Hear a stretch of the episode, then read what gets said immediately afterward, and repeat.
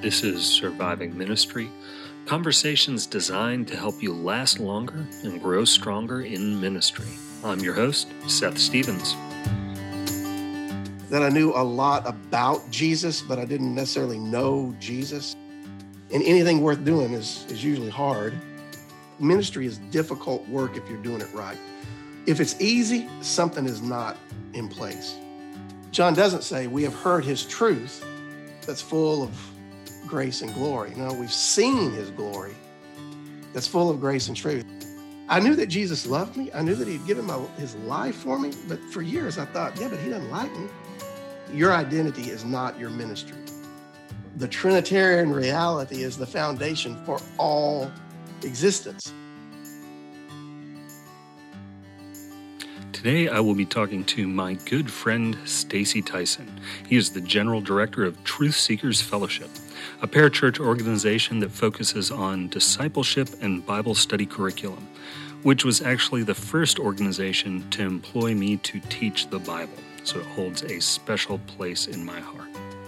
Today, we'll be talking about his spiritual awakening, the humbling of intellectual pride, the difficulty of being a pastor the elements and order of discipleship, and how guitar making has influenced his ministry and prayer life. Let's jump in.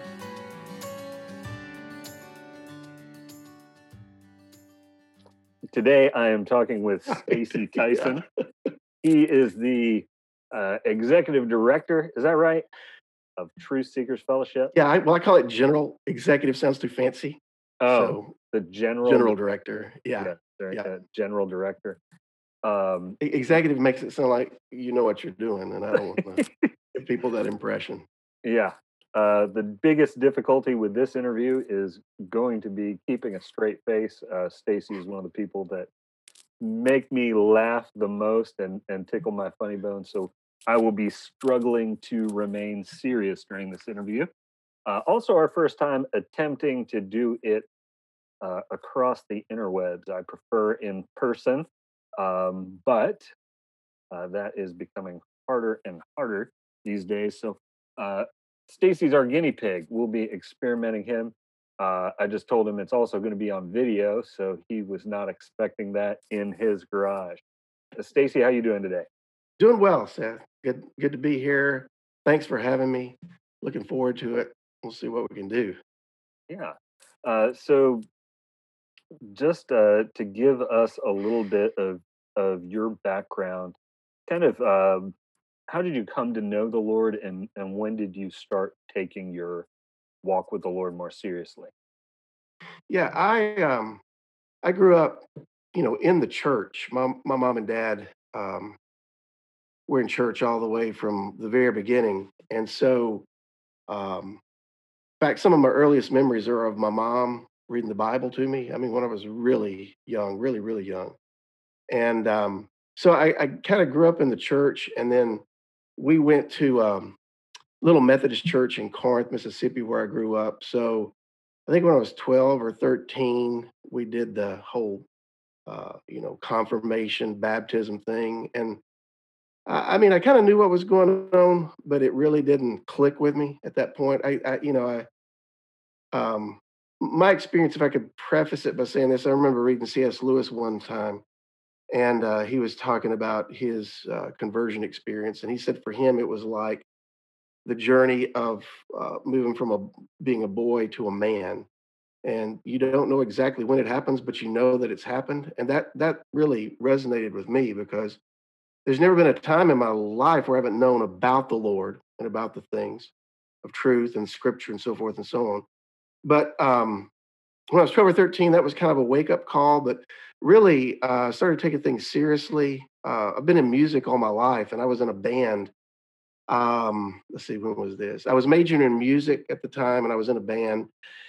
And the guys that I were in a band with, one was from Church of Christ, another was from the Disciples of Christ, another was from uh, Southern Baptist background. And so uh, we would get into theological uh, discussions, and I, man, I didn't know nothing. I mean, I you know, I, I read my Bible a lot when I was younger, mostly the Gospels and Proverbs and so forth and so on, but I didn't really know a lot. So it was at that time uh, I was majoring in music here in Memphis, and then um, decided that I wanted to learn more about the Bible. So I switched over, and I thought I was going to switch over for maybe a couple of semesters to a small Bible college here in Memphis, Crichton College, that doesn't exist anymore.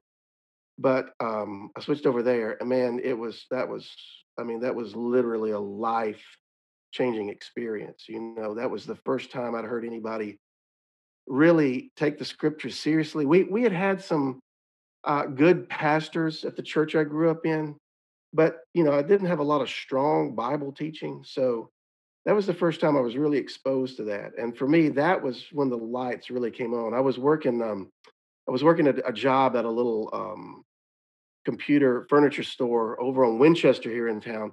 And uh, I was in a New Testament survey class. And so we had to read through all the books of the New Testament. And when I got to Romans, that was the first time I'd ever read through Romans, you know, all the way through. And so Romans, by the time I got to chapter five, I would be so amped up with adrenaline. I would just have to get up and walk around. You know, just I'd never really uh, heard those things before in that way. You know, I, I don't know what happened. You know, and, and clearly the spirit's working and What doing things what was what he was can do. what was amping you up about it? Um, it was a lot of different things, but primarily the idea of the Lord's grace. You know, um, chapter five, while we were sinners, yet Christ died for the ungodly. All those ideas. That was something that really hit home as I was reading through that. You know, also, you know, part of the oh, I'm gonna get in trouble right here. Boom, already in the ditch. Something that really got me into studying Bible is, you know, with those friends that were coming from different backgrounds, the, the issue of you know, those hard things of election, predestination, all that came up. And so to me, Romans answered those questions without any um, without any lack of clarity over over what's going on there, you know. Um, you know, and, and for me, dis- discovering, you know, well, uh, you know, um, when I was in ninth grade, I had a, uh Western Civ, Civ class in high school, and one of the coaches was teaching that class, and that was the first time I'd ever heard about the Reformation, Calvin, you know, Luther, Calvin, all those things. And now, this is in a public high school. Let me emphasize that this is in a public high school. We're doing Western Civ, talking about the Reformation, and in the textbook there was the little TULIP acronym, you know, for Reformed theology, total depravity, uh, all that. And so I'd never heard of the idea of election before in that way. And I remember in the ninth grade just going into this um, tailspin about election. Like, you know, well, how do you know if you're chosen? What does that mean? I mean, you know, all those kind of things. And then after I read through Romans, you know, it, for me, it became a very comforting uh, idea of, you know, as sinners, we don't know what we're doing, but our Heavenly Father does and um, I can trust him to do what's right and to do what's good, you know. And so the issue becomes not whether or not you understand those things, but whether you can really trust the Lord to do what's right. And so Romans really helped me with that. I mean, that was the first time I'd made a lot of those connections. So that was for me. That was really when I feel like the shift happened from uh, just knowing about things to really, uh, you know, moving into a time of personal relationship. Now it, it would take it would take three more years of Bible college and then four years of seminary uh, to get to the point where you know I was. This is after I'd graduated seminary. I was teaching a class uh, back at Crichton where I'd gone to school. And I was teaching a class, and I had this one of these blind, what I call an epiphany, a blinding flash of the obvious, and that is that I knew a lot about Jesus, but I didn't necessarily know Jesus. I didn't. Hmm. I hadn't really cultivated a personal relationship with him as as uh, as would happen later, you know. So that was another, that was kind of another you know mile marker in my growth and waking up. You know, I it it uh, a lot of guys go through seminary to be surprised that they get saved sometime after that. You know, I had there was I heard a story just recently about a guy in church. In fact, I I, I heard this guy preach a, a funeral one time uh, a couple of years ago. This is several years ago, five or six years ago. One of the most incredible, insightful sermons that I've ever heard at a uh, funeral before. And um, just recently, I heard that he got up on a Sunday morning. He said, "You know, y'all, I'm gonna. I- I've got good news and a bad news. Good news is I'm gonna have to take a break and step down to the pulpit pulpit for a while. But the good news is I've got to do that because I just got saved last week. You know, think- how can this guy that seemingly had such a great insight? And you know, I think a lot of people go through that. It, there's a huge difference in knowing about something and knowing somebody. And so again, that was a big, um, big mile marker. And I, you know, I feel like I've spent the last 20 years kind of trying to develop that, uh, you know, develop that more deeply and so forth. I've been doing some work with the Puritans, John Owen mm. especially, and yeah, yeah, they they have um, for them there's a big difference between uh, conviction and, and, conversion, and yeah, uh, yeah. Uh, in fact, just the other day I read he he referred to you know people whose emotions and affections are stirred and things like that. He says, but they haven't closed with Christ. Yeah. Um, yeah. And, uh, you know, I, th- I think that's uh, to steal their language, a, a, useful distinction. Like you haven't fully closed the diff- distance. And part of the thing is right. you don't know you have because you have some conceptions of him and, and knowledge of him. Um, yeah, you know, I, I, I, I really, this is going to sound um, way overstated, and it, and it is. But you know, one of one of my um, own hangups is is that our intellect often gets in the way of our uh, deeper realities. In other words, we can think ourselves into a box or into a hole, rather. You know, we think we know, we we think we have this, but uh, that's just one piece of the puzzle. So yeah, I, I really connect with that. I remember at Dallas, uh, John Hannah, church history prof, um, who was an expert on uh, Jonathan Edwards, you know, uh, and he, I remember him talking, telling about the first Great Awakening and how, you know, as, as Edward was, Edwards would preach, people would come under that sense of conviction and they would come up and want to, uh, you know, take the next steps. And Edwards would say, you know, he would uh, ask them, you know, do you feel that the Holy Spirit is moving? And they would say, yeah, absolutely, Pastor Edwards. And he'd say, okay, come back tomorrow. Mm. In other words, he wanted to make sure that they had it just wasn't an emotional response, but it's a full soul response, you know, that that hits mm-hmm. everything that it needs to hit. So I really and I think the, you know, the the the Puritans, oh man, they contributed so much and they've been so um, uh, misrepresented in modern times. I mean, th- that is some of the heaviest thinking that's ever been done about Christianity, and it, it, pastors and teachers are largely unaware of what was even said. I think there's a lot of help uh, there. Yeah, reading the Puritans, you realize maybe being puritanical isn't such a bad thing. Um, well, and also reading reading the Puritans. I mean, I, have already said I grew up in Corinth, Mississippi, so I know I'm not that smart. but man, reading the Puritans, it really magnifies how dumb I actually am. You know, I mean, it takes it takes effort. I mean, it really takes some effort, but it is so worthwhile. You know, it's it, it really yeah and anything worth doing is is usually hard and persevering yeah. is a key Re- part reading of it. Them, reading them is often like moving through a jungle. You, you have to go slowly and intentionally so yeah. that you don't lose the path. Um, and for me, it's like going through a jungle without having the proper tools to make it through the jungle. So yeah, yeah. Um, now you you mentioned uh, you you taught for a while at Creighton, where you also uh, attended.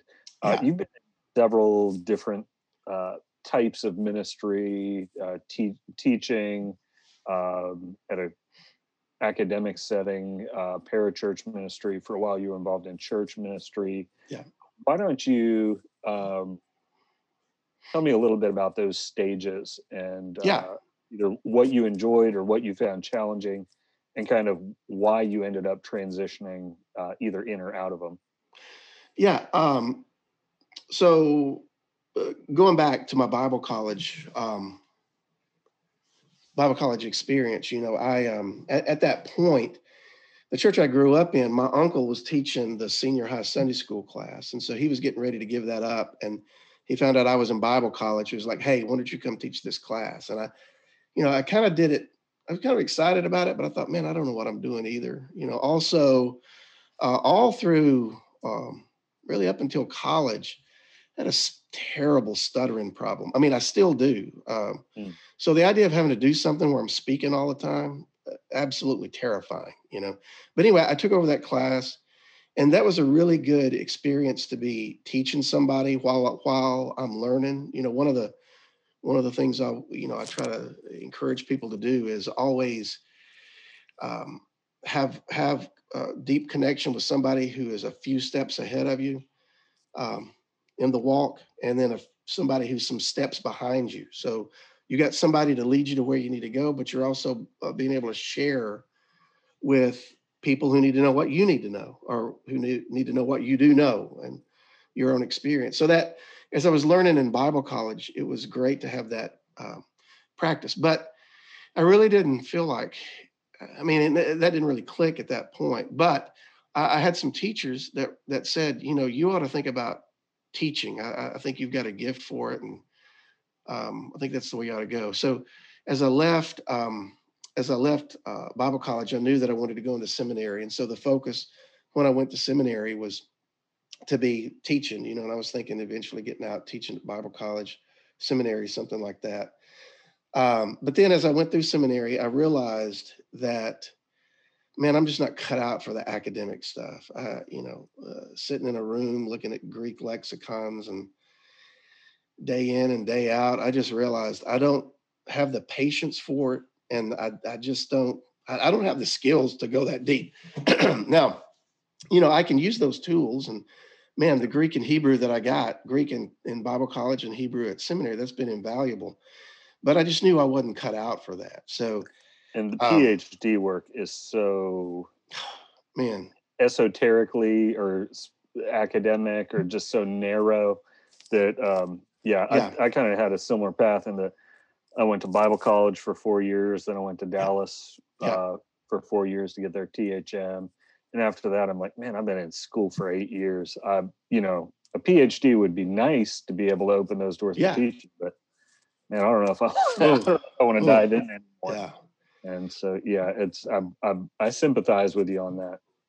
Well you know um one of the things I, we had a great group of friends at seminary uh, people that uh, a couple of people that came from memphis at the same time we did uh, that we developed real deep relationships, and then others were new people that we met while we were there. Now but you said was, were you married? Did you get married? Yeah, we got. Um, so I graduated uh, college in. Wait a minute, my mind just went blank on me. When did I graduate college? Yeah, ninety two. Yeah, uh, I graduated in ninety two. That doesn't sound right when I say it. Yeah, ninety two. Uh, I met my wife uh, at Crichton, uh, Jill, and her father, James Jim Allman, was one of my teachers at Crichton. So we had an earlier uh, interview with him. Yes, yeah, yeah, you did an interview with him. So, um, so he's my father-in-law, and and um, we met at Bible college, and then we were married. Uh, I, I, I stayed around here for a year. She graduated in '93, and then we were married in June of '93, and moved to Dallas in July of '93. So Lots of transition. Boom, boom. Yeah, really. Oh man, a lot. Um, and I, I, may talk about this a little bit, but in the year that I was, um, the year that I was staying here, I worked for Coca Cola.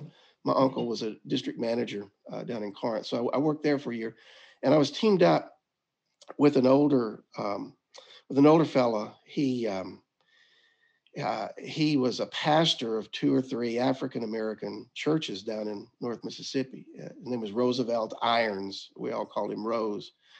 And um, that year with him was an education in and of itself. Uh, um, he is one of the men that prepared me for seminary and um, in a way to bring things down to earth. Anyway, I, I may say more about him in a little bit. But anyway, uh, so we were married June 93, moved to Dallas in July. Then we waited another year. So we were in Dallas working, saving money. Um, and then I started uh, Dallas Seminary in the fall of 94. So we had a year in Dallas before I actually started up.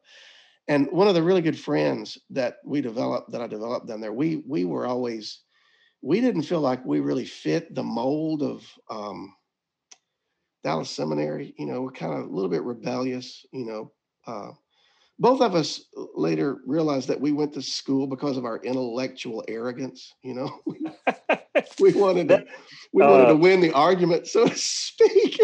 man, it is. Yeah, I I think of myself and at least uh, uh, and a lot of my friends at seminary, and I think that is an epidemic in uh, Yes. Oh, seminary absolutely. Yeah. seminary circles, and it's you you're and it's something you're really blind. Uh, you're usually pretty blind to while you're in the midst of it. Yeah, absolutely. Yeah. Uh, fortunately, you know, in in that I made a, some friends, and one of my friend, uh, he and I would uh, drive down to school sometimes. And as we would get out of our car, there was a you know certain street that when you cross that street, you'd be on the seminary grounds. And as we crossed the street, we would look at one another and, and remind one another that as we got on Dallas Seminary grounds, we were entering into a place that exists nowhere in the real world. You know, in other words, you know, this is a this is the realm of academics and hypotheticals and what ifs. Now there was a, a lot of practical stuff that I learned there too, but by and large, you know, you're you're there to be in your head. I mean, that that's what you're there for, Yeah. uh, to do those things that you can't do anywhere else. So we would always remind ourselves of it, and uh, you know that that was um, that was one of the things that helped me through. And then you know I think even um, as I went through, like you were saying, I realized I wasn't cut out to do the heavy academic stuff. So that was a humbling experience in the sense of, you know, and I think that's part of what they try to do at seminary. They try to bring you to your wits end. They, I, there was one prof that told us, we give y'all way more than you can possibly do, so you'll learn what your limits are. And I'm glad they said that up front because if they hadn't, I probably would have, man, I probably would have wrecked my marriage and everything else, you know. But but knowing that, I'm like, you know, I was able to go through and like, yeah, I'm I, I'm not going to do everything they're telling us to do, you know.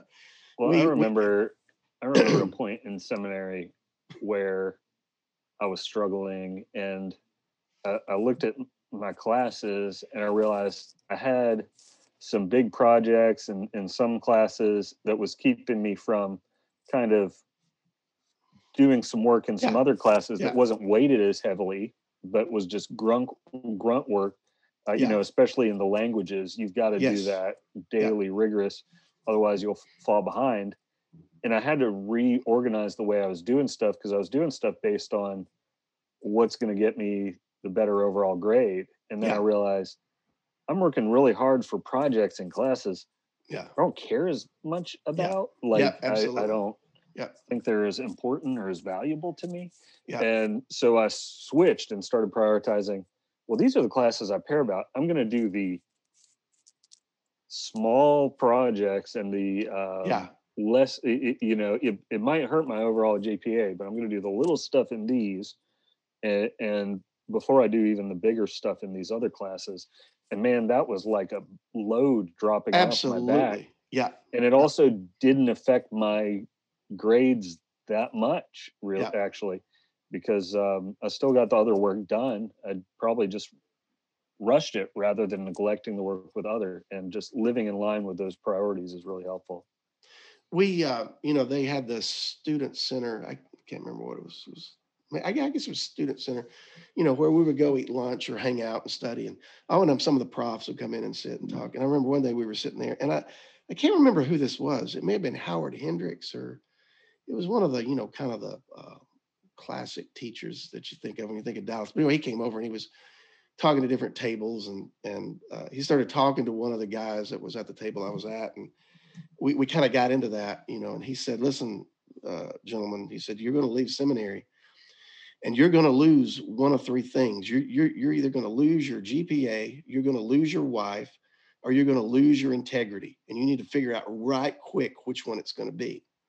And all of us were like, yeah, the GPA is going, you know. And I, man, that was some wise advice. I think that happened my second year. I remember, I remember my second second semester. All right, this is not, you know, in a four-year program. I'm in the second semester, so not even through with the first year. And I, I got all my syllabi together, and I calculated up how much reading I had to do uh, five days of the week. Uh, One of the things that Jill and I set up is that I would try to do all of my seminary work during the week and have the weekends off. I wouldn't do any work on the weekends.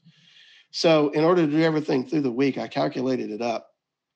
And in five days, I would have to read 150 pages every day just to stay on top of the required reading. You know, I'm like, well, that ain't going to happen. You know, and that's that- not including writing papers not including- tests yeah, studying. exactly. yeah That's just the required reading. That doesn't include research. That doesn't include all the, you know. And I was in first year Hebrew at that point. Uh, I I tested out of first year Greek because I'd had some in um, Bible college, and uh, so I just started up Hebrew, and second year Greek uh, at Dallas. I had those in the first two semesters, and boy, howdy, Lord of mercy. I mean, Hebrew is you either get it or you don't get it. There's no in between. There, there's no mediocre Hebrew student. you know what I mean? You're either, you're either going to survive or you're going to die. That's the only thing. So I was having to do everything I could could to stay alive in Hebrew. You know, it mm. was it was it was tough sailing. So that second semester, I thought I'm not going to make it for four years. I'm just not going to make it. You know, but the Lord showed up in a lot of different ways. You know, and and part of you know part of those were to teach me humility. You know, I, I, I I'm pretty sure that that was the main part of it, and it took me a lot more years to learn more of it the way I needed to. But anyway, yeah, I, got, kind of, I got I got most of mine after seminary. yeah, oh, definitely. Of course, I, I was single, so I had six days of the seven days of the week to work on my yeah my studies, and didn't have a wife or anything like that to, oh, to yeah. that simultaneously. I you know I it, it's um boy it is hard going through seminary with a wife, but we also knew a lot of people that did it with kids, and I really don't, I don't know how anybody could do that. I do you know. I don't know how in the world you make it through. It's so it's so hard in and of itself anyway, c- kind of going back. So after I graduated from, uh, I, I had really at the end of my fourth year at Dallas, uh, my youngest, our oldest daughter was born. I was supposed to graduate in '98. My oldest daughter was born in '97. Uh, long story short, uh, Jill had a lot of complications. My oldest daughter was born early. She was a preemie. She weighed three and a half pounds when she was. Oh wow. Uh, born. So that and that was in my what that was into my third year uh, when that happened. And so, you know, I knew I had another year to go. And um, um, so I, you know, we went through a lot of stuff. Man, that's really where the Lord got my attention with all that. That that's really where I felt like I woke up and, you know, boy, this ain't about you. I, I don't know what you think is going on here, but we got a whole other plan that I'm that I'm working out. Um, and so, uh, you know, a- after that, uh, Jill was in the hospital for over a month on bed rest. There's a long story with that. Hannah was born. She was in the uh, neonatal ICU for another almost another month. She came home on Easter. Oh, um, Easter that year, that was a big deal. So that summer, you know, um, oh man, and then the first year with her, it just man, she was. I, I always, I've always said about her that she was in a hurry to get here, and then she's been slow getting to everything else that she wanted to. You know, we we had so many we had so many trouble just trying to get her to eat and gain weight and all that thing. It was just oh man, something else. We're down in Dallas largely by ourselves, you know. And, I remember and, how fragile our kids seemed oh, when they were man. born, and they were yeah. like eight and nearly nine, like yeah. eight and nine pounds. I can yeah. imagine three pounds. That's just oh man. Itty she bitty. was so small, you know. She had stuffed animals in her bed that was bigger than she was, you know. Oh, it, I mean, and that crazy. that like that's a. I mean, jumping into parenting is terrifying as oh, it is. That's yeah. like you know, quadruple. That that's a multiplier of terrifying. Oh man, uh, yeah. For dad. It, I, I, you know, one of the things we we give. Um, I, I've had to give uh, premarital counseling to several couples that I've married over the years and one of the exercises that I give them to do is, you know, as you think forward, you know, what are some of the things that uh, cause fear? What are you afraid of? You know, as you as you think on out, and they'll come back with answers and whatnot. And I'll say, now I've got good news for you. You know, probably none of those things are ever going to happen to you, but what is going to happen to you is so much worse than anything you can imagine now. that if you knew yeah. it was going to happen, you'd probably want to give up. But yeah. the Lord is going to be with you you know, the Lord's going to give you, and and that's what I think about that period. Like if I'd known what was coming in that, man, I don't know how you'd face it, you know. But ignorance is bliss in some of that, you know. So mm. it was very difficult. But that, but that, that you know, set up the last year in seminary. I was, man, I was burnt out by then. I, I was just trying to get through, and I, I realized that in that last year, I'd already had more Hebrew and Greek than was required of the THM there and um, the only classes I had left were some of the pastoral ministry classes.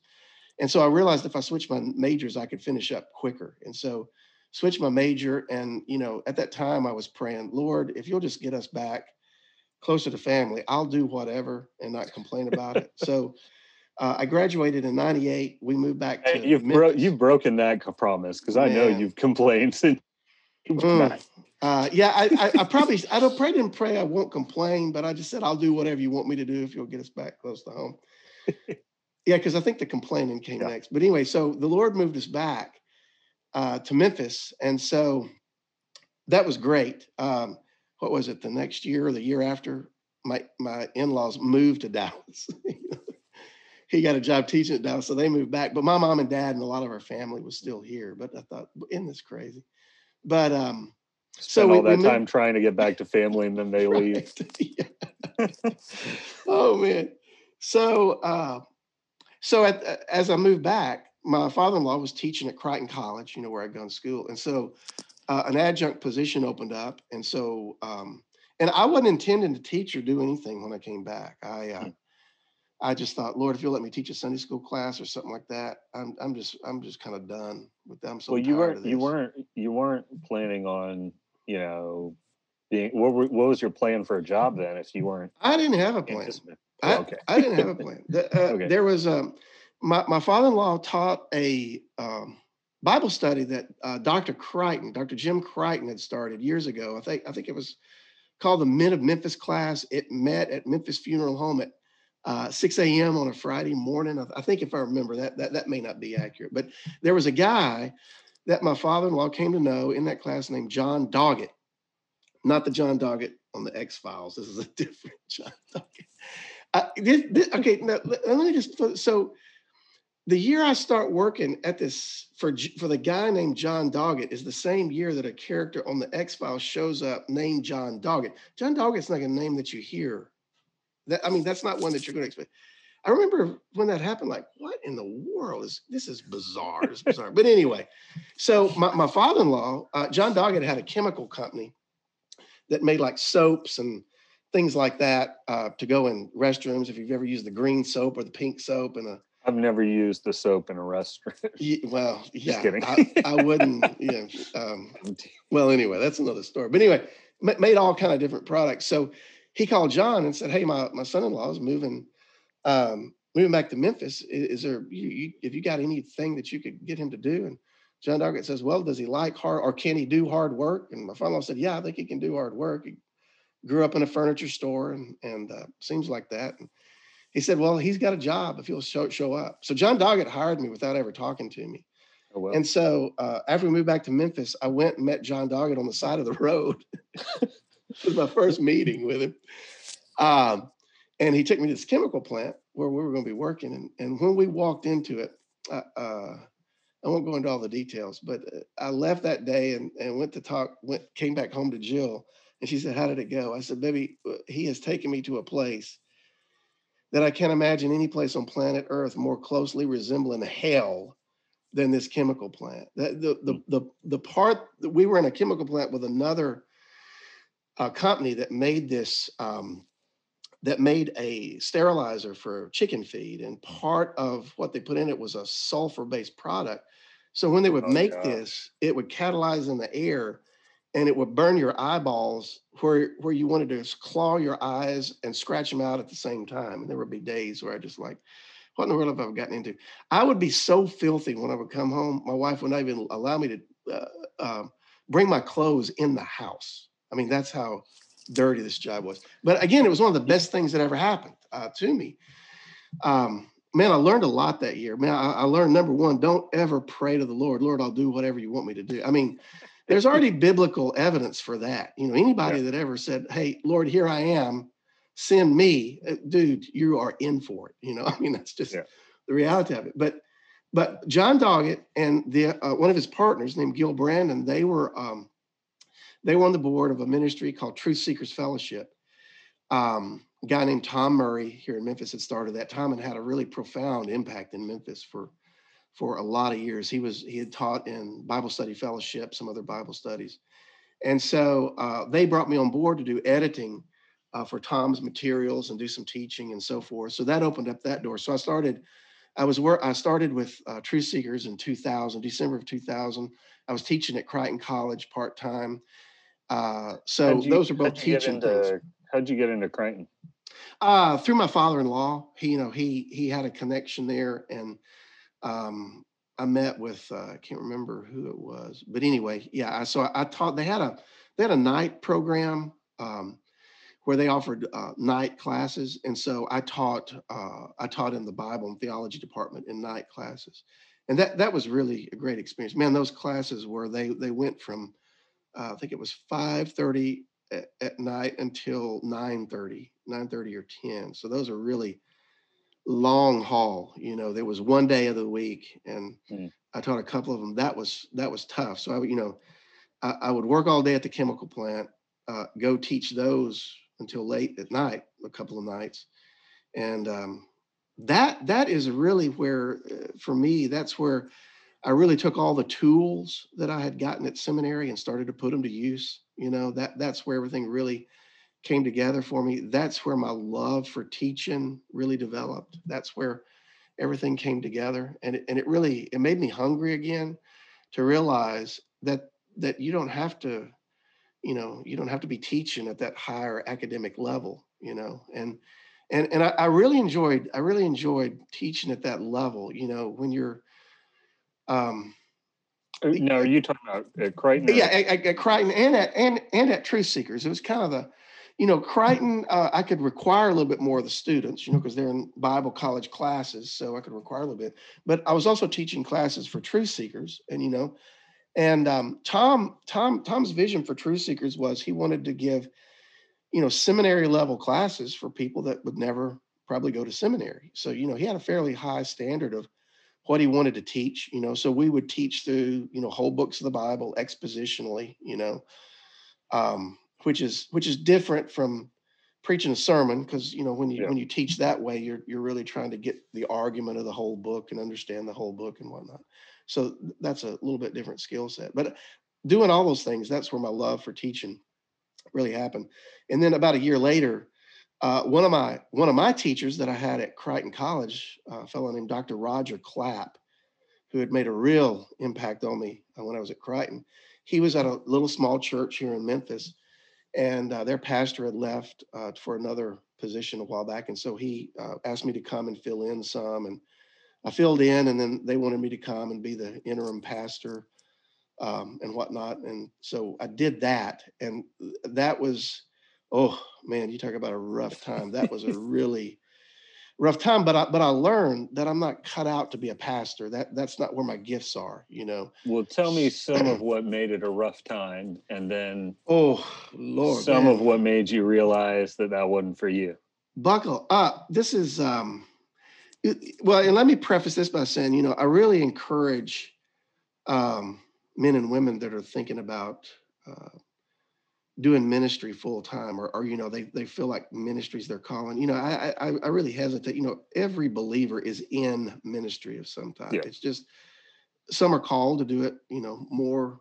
um more specifically uh, or, or the lord sets apart people to do it more specifically. And so uh, you know as you're figuring that out I, I, just really encourage people to do a lot of different things. You you, you, you don't really know what's going to fit until you get out and do different things. I, I think I think some, uh, in some ways you got to fail into the right. Yeah, that's exactly right. Yeah, yeah. And people uh, are t- people are terrified of failure now. Oh man, well you know you and I uh, when we were working together, your motto "fail faster." Uh, the, the, the, the way you figure something out is by failing multiple times. You know when Edison was making the light bulb, you know at one point he said, "I've figured out ten thousand different ways not to make a light bulb." you know, and and that's what I that's what I feel like well, with that. another thing uh, I've thought of too is it's it's kind of the line um, everybody wants more faith, but nobody wants into to be in a position where they have to exercise more faith. Absolutely, yeah. and uh, so I mean, putting yourself in positions where you have to depend more on God isn't yeah. a bad thing. And then no, um, putting yourself in a position where you're probably going to fail or do fail, right? And then it's like you see God's faithful even through that, and it's like, well, it, that wasn't as yeah. colossal or horrific a thing as I thought it would be. Well, you know the so when my first daughter was born, all that that we went through, and then this uh, going into this pastoring ministry too. Uh, when my daughter was born, at one point I had uh, again, and one of the other ones epiphany moments, and that is that if and I think this is true, one of the main goals that the Lord has in making us like Christ is to get us to where we trust him implicitly without questioning, you know, without where where we trust him without fear or reservation, anything else. And it hit me that the only way he can teach us to do that is to put us in positions where it seems like that's the most foolish thing to do, right? In other words, he has to put us in places where there is a ton of doubt and you're not sure. And the only recourse is is to trust the Lord, you know? I mean, that's the that's, that, that's the only solution. And so both with the birth of my first daughter and then with this pastoring thing, I felt myself in that a lot that I, you know, and this is going to sound terrible, but the Psalms, you know, give us precedent for that. It, one of the things um, that is critical, I think, for maturity is feeling a sense of abandonment from the Lord, where you feel like the Lord has abandoned you. Uh, that's one of the ways that He grows us up. I was um, when when uh, I think this was my second daughter when she was very young. No, this is my first daughter. When she was very young, we were in a store and she had a she would kind of want to pull away from us and um, you know go do her own thing. And I I would correct her several times. And then finally, one day I thought, I'm going to fix this. So she had pulled away and was going and doing her own thing. And she would just kind of get in her own world. And so I just, um, I let her think that she had lost us entirely. You know, I, I, I kept her within eye shot, just very close to her. And I watched her and let her get to the point of panic, right? To where she was like, oh no, I, man, I've really, where's mom and dad? What's going on? You know? Uh, and when she is just at that point of about to break into tears and whatnot, you know, I appear, baby, I'm right here. I've been watching you the whole time. And as I did that with my daughter, you know, and again, the Lord did, I didn't hear a voice in my head or anything. It was just the realization that's what fathers do. You know, uh, uh, uh in order to learn to trust your father, he has to put you in a place where you really come to know what trust is. And that's hard, man. That is, that is, I, you know, I think, um, you know, I think a lot of people, especially Americans, you know, now, man, okay, I'm gonna get real negative for just a second. You know, um, we Americans have this you terrible fault. Yeah, me negative, yeah. N- negative and and uh, joyous about it at the same time. I don't know what you call that. Optimistic, pessimism, but we uh, yeah, right. Yeah, right. Um, but you know, we as Americans have this tendency to think that that we're here to save the rest of the world you know that we're the only hope and and i think that that comes down to an individual level as well and and so you know a lot of people go to school and seminary and they come out and they just think that ministry is going to be handed to them and oh you know going back to the intellectual pride thing and some of that we think oh boy we're, we're going to get out um, and we're going to do all these things and you know things are going to be handed to us on a silver platter and you know, we forget, no, that's not what's going to happen at all. You're going to get out and the Lord's going to beat you half to death uh, to bring humility and to get you to the place where you can love and where you can have compassion and grace and all those things. One of the, you know, one of the most profound, in fact, this for me, this may be the most profound statement uh, in the whole New Testament is in Hebrews, where it says, where it's talking about Jesus. And just a simple statement says that he learned obedience through the things that he suffered you know, and I remember the first time I read that thinking, this has been mistranslated. I don't know what's going on here. Uh, but there's also this realization Jesus, who was sinless and never sinned, he still learned obedience. In other words, you can avoid sin, but that doesn't necessarily mean you're doing what the Lord wants you to do. You know, that's the great lesson of the Pharisees. Jesus himself said. Um, and I think too, it's like uh, you know, one of the virtues of the New Testament, the old translation for it is long suffering. I yeah, think it's that's right. Re- yeah. Rendered endurance in, in the newer translations. But yes, yeah. What are you going to do to get the virtue of long suffering? Well, you, yeah. got to suffer for a you got a long suffer. Yeah, you got to suffer for what, a long what, time, right?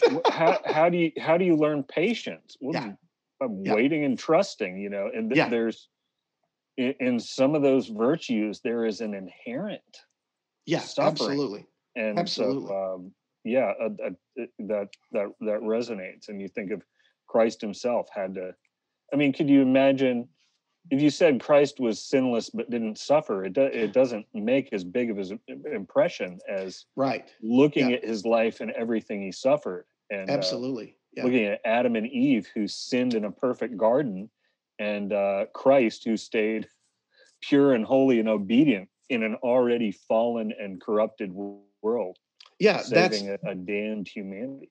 yeah. Oh, Um, I mean, it's it's really mind blowing when you think about it. You know, I mean, it, it's really well. That's you know, eh, these types of things are, are one of the things that I see lacking a lot now in Christianity. You know, just speaking in general in America, is that there's not this sense of wonder, uh, not this sense of awed amazement at what Father God has done in Christ for us. You know, I mean, if I were Jesus, I would have set this place on fire years ago. You know, I mean, Yeah. much less die for it. But, but that's but that's not who He is. I mean, that's not who the Lord God is. And so, you know, as He's trying to make us like Him, yeah, suffering. You know, Paul. I mean, all throughout His letters, we uh, we will be glorified with Him if we suffer for Him. I mean, that's boy, howdy, nobody wants to hear that, but um, but that's but that's all part of it, you know. So. I kind of tying that in back to the pastoral thing. So yeah, so it was the the church that I went into. It was when I started. It was you know largely made up of older uh, believers, and they wanted to try to bring some new life back into the church. And I won't go into all the details, but uh, basically what happened was is you know as younger families started coming into that church, a lot of these younger families came from broken homes, you know, uh, parents that were divorced. Uh, they had they, some a lot a lot of them had bad relationships with their parents, and so they were at the age where they were starting to have kids, and they kind of came in with this mindset: we don't want to make the mistakes that our uh, family did, and so um, there was some pressure there um, for that older generation to disciple, you know, and step up. But the problem was that generation didn't know how to do that. They, they, they. I, I remember I was in an elders meeting at that church, and one of the guys that he was really feeling a lot of pressure to to do more, but he didn't feel like he was equipped for it. And I remember in the elders meeting, he said, "Stacy, I, I know that these people want me to be um, a spiritual father to them, but I feel like a spiritual orphan. I don't know what to do, you know." And, and I remember when he said that, I was just like. I mean, literally, it's like the life left me. Like, oh Lord, we've got bigger problems than I was even fully aware of, you know. So there was, you know, so there was this inherent change that needed to take place, and and and so uh, and I didn't know how to navigate having that younger audience come. In fact, there was, you know. there were three segments in the church. There were the the younger audience, most of whom were not older than about 30 or 32. And there was the older audience that was older than 55. I was in my mid 30s. Me and my wife were in our mid 30s.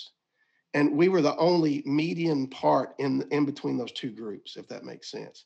And and as the you know pastor, that I, I didn't know how to bridge that gap. I didn't know how to bring the people together. And so anyway, we had a, we just had a lot of I, I, looking back on it, the devil sowed a lot of seeds in that. That if I had been wiser and known more, uh, I probably could have sidelined it, but it didn't. And so, um, yeah, so it was a great growing experience to know that I'm not equipped for that. I, you know, you, I mean, as a pastor in the South, you, you have to do visitations, you have to do funerals, you have to do weddings. At that church, I did a lot more funerals than I did weddings, but.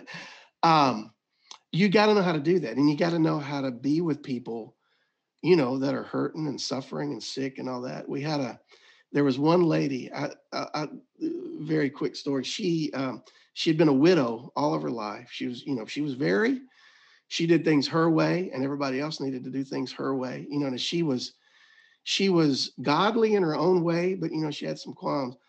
But uh, one of the things that she would do was um, she set up everything for the Lord's table, for, for the Lord's Supper. And we did the Lord's Supper every first Sunday. And uh, they did it in such a way that the church had a tradition of doing it in such a way that everybody was served. So, you know, you, you just didn't have people who was serving. And so uh, the people who were, you know, giving out the elements, there was a certain way you did things, certain way you handed out the plates to make sure that everything was done. And so um, the first Sunday I had to do that. I didn't know they were doing all that. And so Dr. Clapp came up to me before the service. He said, "Now, when you get up there, you know, you got to do this and that." It was about twelve things. I'm like, Dr. Clapp, I can't remember all that. I'm freaking out as it is. Listen, I'll get up and pray and introduce everything, and you know, do the normal stuff you do before the Lord's Supper. And I said, and then you do all that. He said, "Okay, we'll do that." So he gets up and he's doing everything, and he gets confused. He can't remember who he's. and man, listen, we're in a small, like maybe 20 by 20 room and this lady who, who, who got everything together for the Lord's Supper, uh, she always sat on the front row, just right there close to us. And, and this is the first time I've ever done this at this church. So Dr. Clapp gets all confused and he's standing there for a minute clearly. So as we're all trying to figure out what's going on, this lady at the top of her lungs, without any thought to us, she said, Oh my, they've screwed up the Lord's Supper again. I mean, there's oh. nobody that did.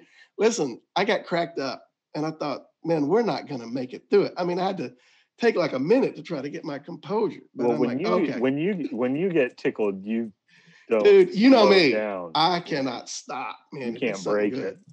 That was great. So anyway, I, I, I went up to her afterwards and I said, "Thank you for that. That that really that really relieved a lot of pressure and whatnot." And so she and I got to know one another pretty well. She was really man. She was she would just cut straight to the quick and so she got sick, you know, toward the end of her life, and I get gone up.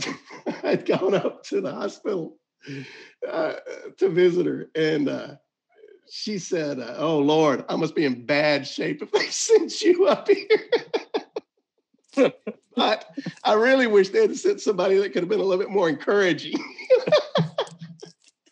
oh my gosh, it was so great. But but there was something in that that was dead on, you know. Uh, yeah, and I, I, I, I, think I told her, I said, yes, ma'am, I, I've come to give you some good news and some bad news. I'll give you the bad news first. You ain't got long, but the good news is you're going to see Jesus pretty soon. she laughed about it. We had a good time. But, the, you know, I just, you know, I, you know, I, for me, when I would go to do like the visitations and whatnot, I wouldn't know what to say to people. You know, I, I, um, I just, I, I couldn't, you know, I didn't know what they needed to hear. I would go with Dr. Clapp and I would listen to him and I would be like, that's exactly what needs to be said. You know, that that's exactly what needed to be done.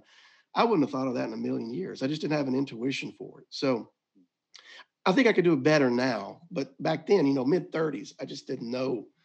Yeah. I didn't know what to do. So there was a lot of that. You know, there's a lot of um pastoring, there's a lot of um, and I, I don't know the right word. This is not the right word, and it's not a good word, but managing people, you know, making sure people come together and and helping people see when and I'm not very good at that either. I, you know, so v- very quickly I learned what my weaknesses were, or, or, really not weaknesses, but my insufficiencies in that.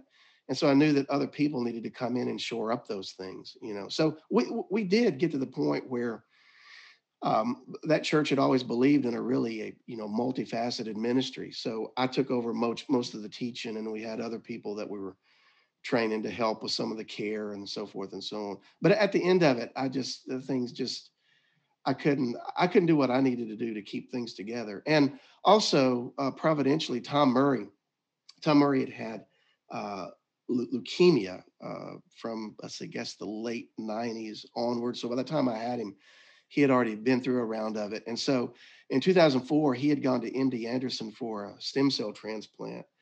And uh, in 2005, he went to be with the Lord in August of that year.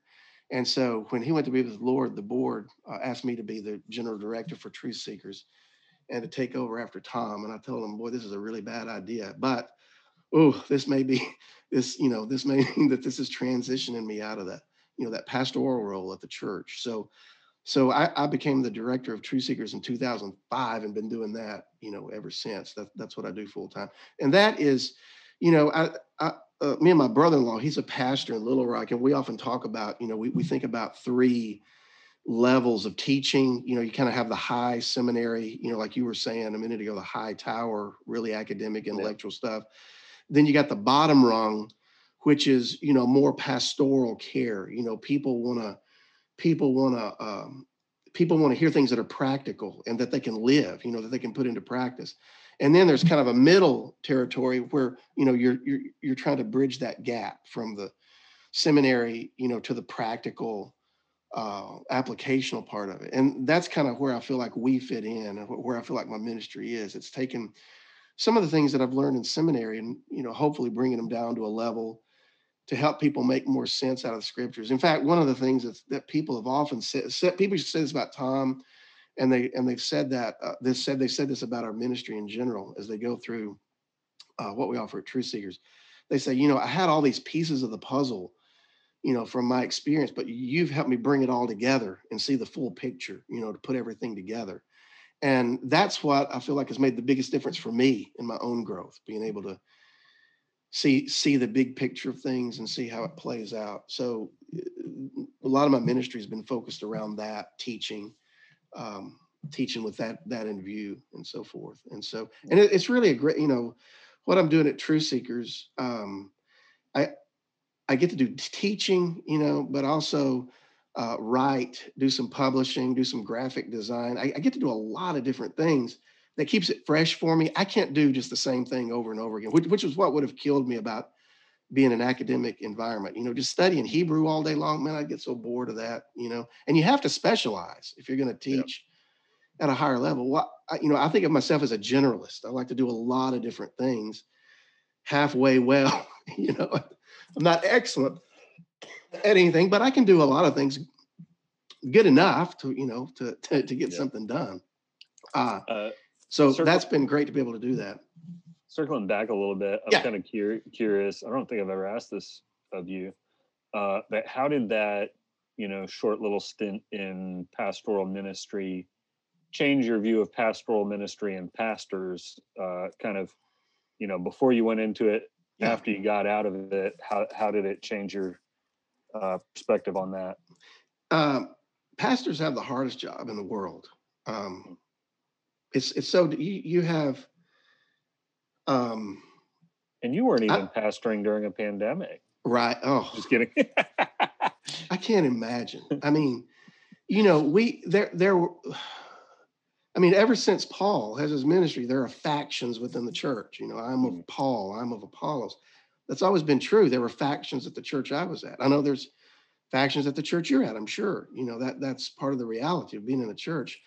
Uh, I will not say who said this to incriminate him, but one of the most insightful things that I've ever heard about the church in America is a brief statement that says people in America don't go to church because they want to change. In other mm. words, they don't go to church.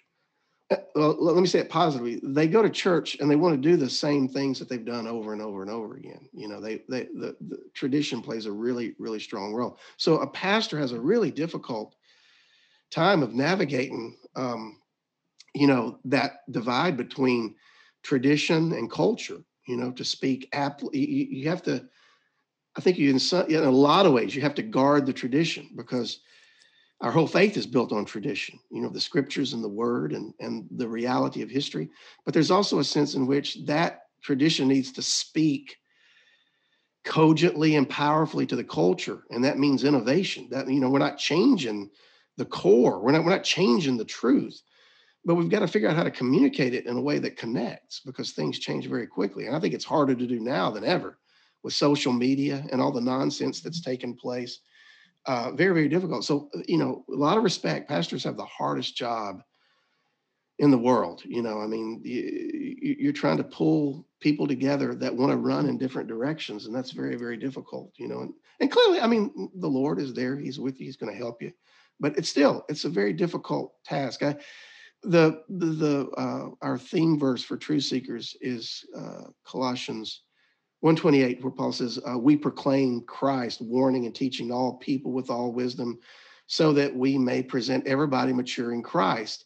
And uh, then the verse that comes right after that, I think, is really critical. And he, he says, he goes on to say, uh, And to this end, I have labored. Uh, I have, uh, I have, uh, the, the word he uses there in Greek is literally, he's worked his fingers to the bone, you know, it is hard work. It is diff ministry is difficult work if you're doing it right. If it's easy, something is not in place. You know, that, that's anytime somebody comes in and be discouraged about ministry or whatever, I'm like that. Uh, uh, rejoice, you're doing it right. If it's hard, you're doing it right.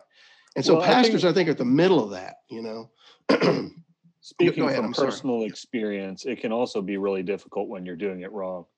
Yeah, well, yeah, and so you know, and and yeah, and I should have put before that, you know, after I listen to what they're saying, yeah, there are some people that are doing it wrong that are bringing the problems on themselves, and that's a whole other thing, you know. No. But for people that I hear, I think, yeah, you're doing all the right things, but it's it's just hard, you know. You yeah. you was expecting it to be not that, and that's what it is. So I really got a respect for that. Also, you know, um, toward the end of that, I was teaching. I can't remember what I was teaching, but it was in. Uh, we were in Second Corinthians, where where Paul uh, talks about, you know, we have this treasure in uh, clay jars, uh, so that the extraordinary power of God um, does not come to us. It, it belongs to God. It doesn't come from us. And then, you know, Paul then he talks about we've we've experienced uh, trouble on every side.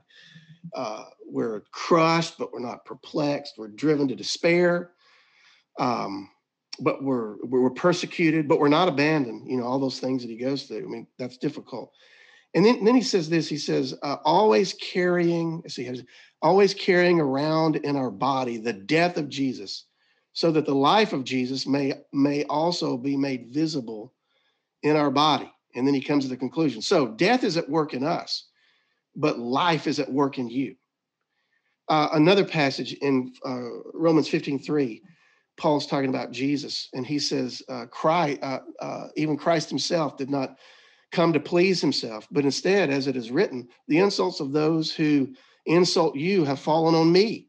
In other words, Jesus didn't come to please himself, he came to receive the insults, uh, the persecution that have, should have fallen on others. He, he came to receive um, the destruction that should have fallen on us, right? He's living for the sake of another. And thinking about those two passages side by side, a pastor, I, I, think a pastor has to really get it in their mind, and really anybody that's in ministry. Number one, it's not about you, right?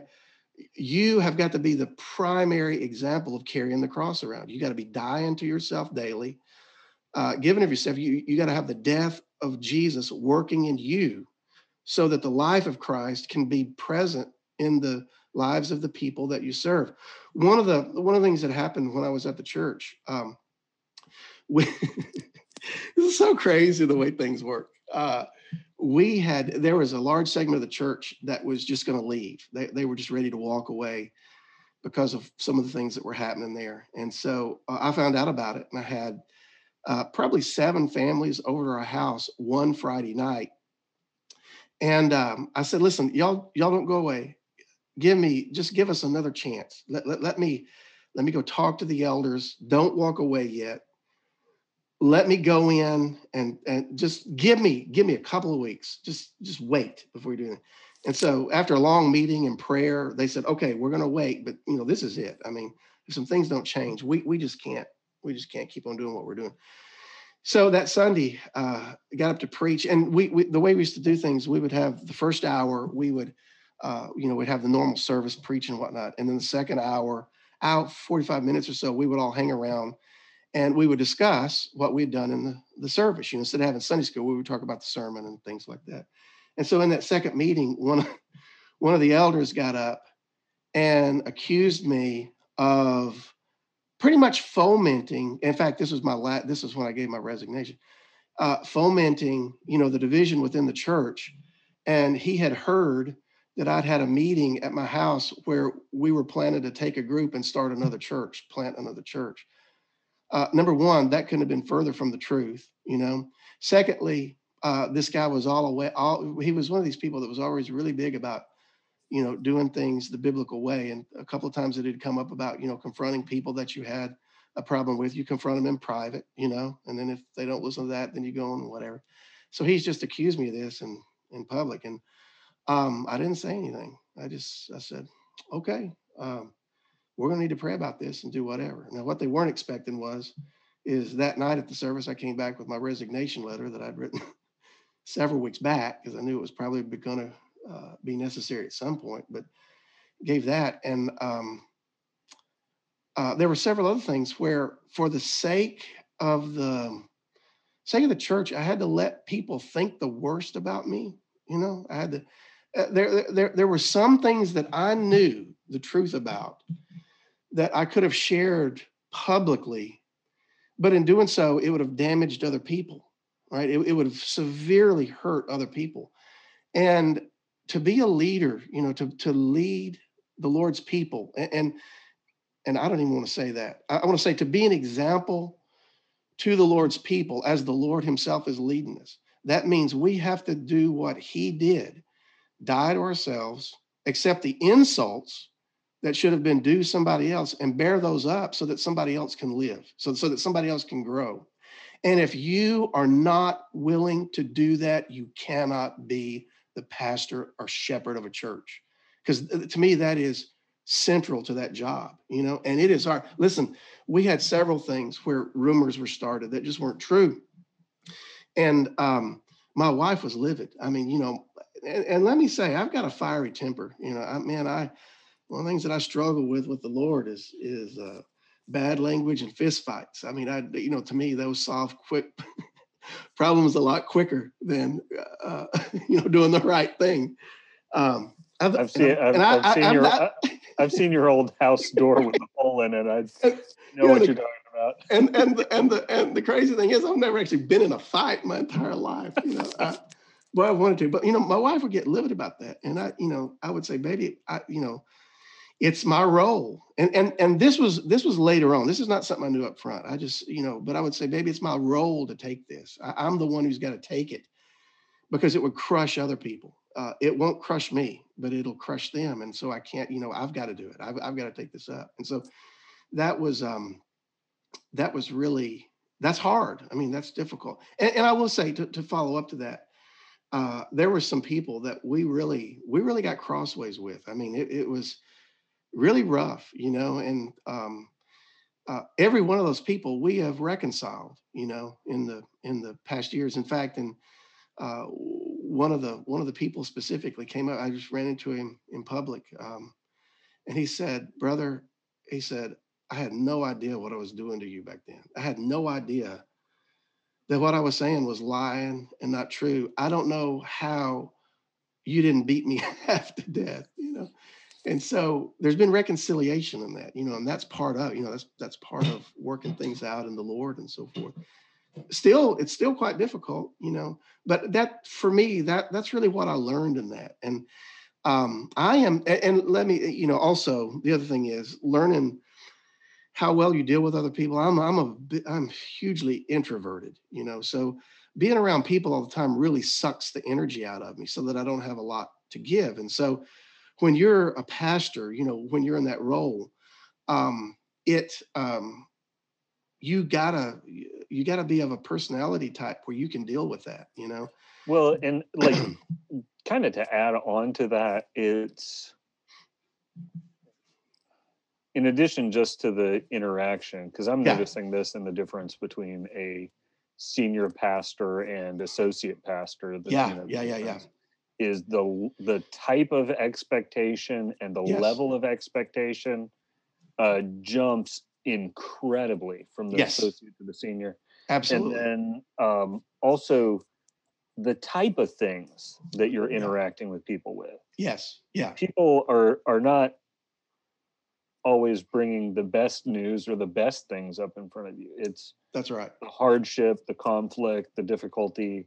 Yes. So you know, and um, I, I think it was actually you that pointed this out to me that most people aren't introverted because they're disconnected from people it's because they're too connected from yeah people. right too connected yeah. to people and you feel that connection yes. and you feel those expectations um, and then you know it's like there's a lot of sorrow you deal with there's a lot oh, of man. pain yeah. you deal with and um, you know i notice in my own life my I, you know watching my dad as a pastor and me as a pastor is like one thing i feel like with him is he he can enter into mm. very hard, very yeah. difficult yeah. situations it, and engage fully in it. And then after he leaves that setting, yeah, it falls off. Right. Yeah. Like with me, I feel like I've got the thing it with sticks. me. Yeah. yeah. Because yeah. I, I, I mean, I don't handle emotion well, and then I just yeah. process it slowly. Um, so yeah, it's a, a, a I, I think that plays into it well as well for us. Oh, um, yeah. I, I'm, introverts who have difficulty handling emotion. yeah, a good a, a good friend of mine recommended a book last year called The Other Half of Church, and it's a book by a counselor. He's a uh, what is it? called? Yeah, there you go. Right, right there, right there. Yeah, yeah, yeah.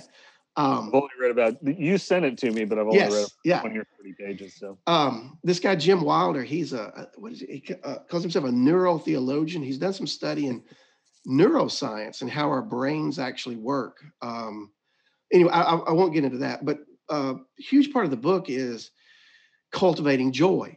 How uh, everything hinges on joy, you know, uh, and it's so wild. About three years ago, I, I was reading through the Gospels. One one of the things I do often is I'll, I'll read through books or sections with a very specific question in mind, and then you know, so I'll be aware of where these things show up. So I read through the Gospels, and the question I was asking was, uh, what is it that what what does the Lord specifically offer us? You know, uh, like in the statement, "I've come that you may have life, and that you might have it abundantly." You know, so when Jesus is telling us about the type of life that He offers, well, what is He offering?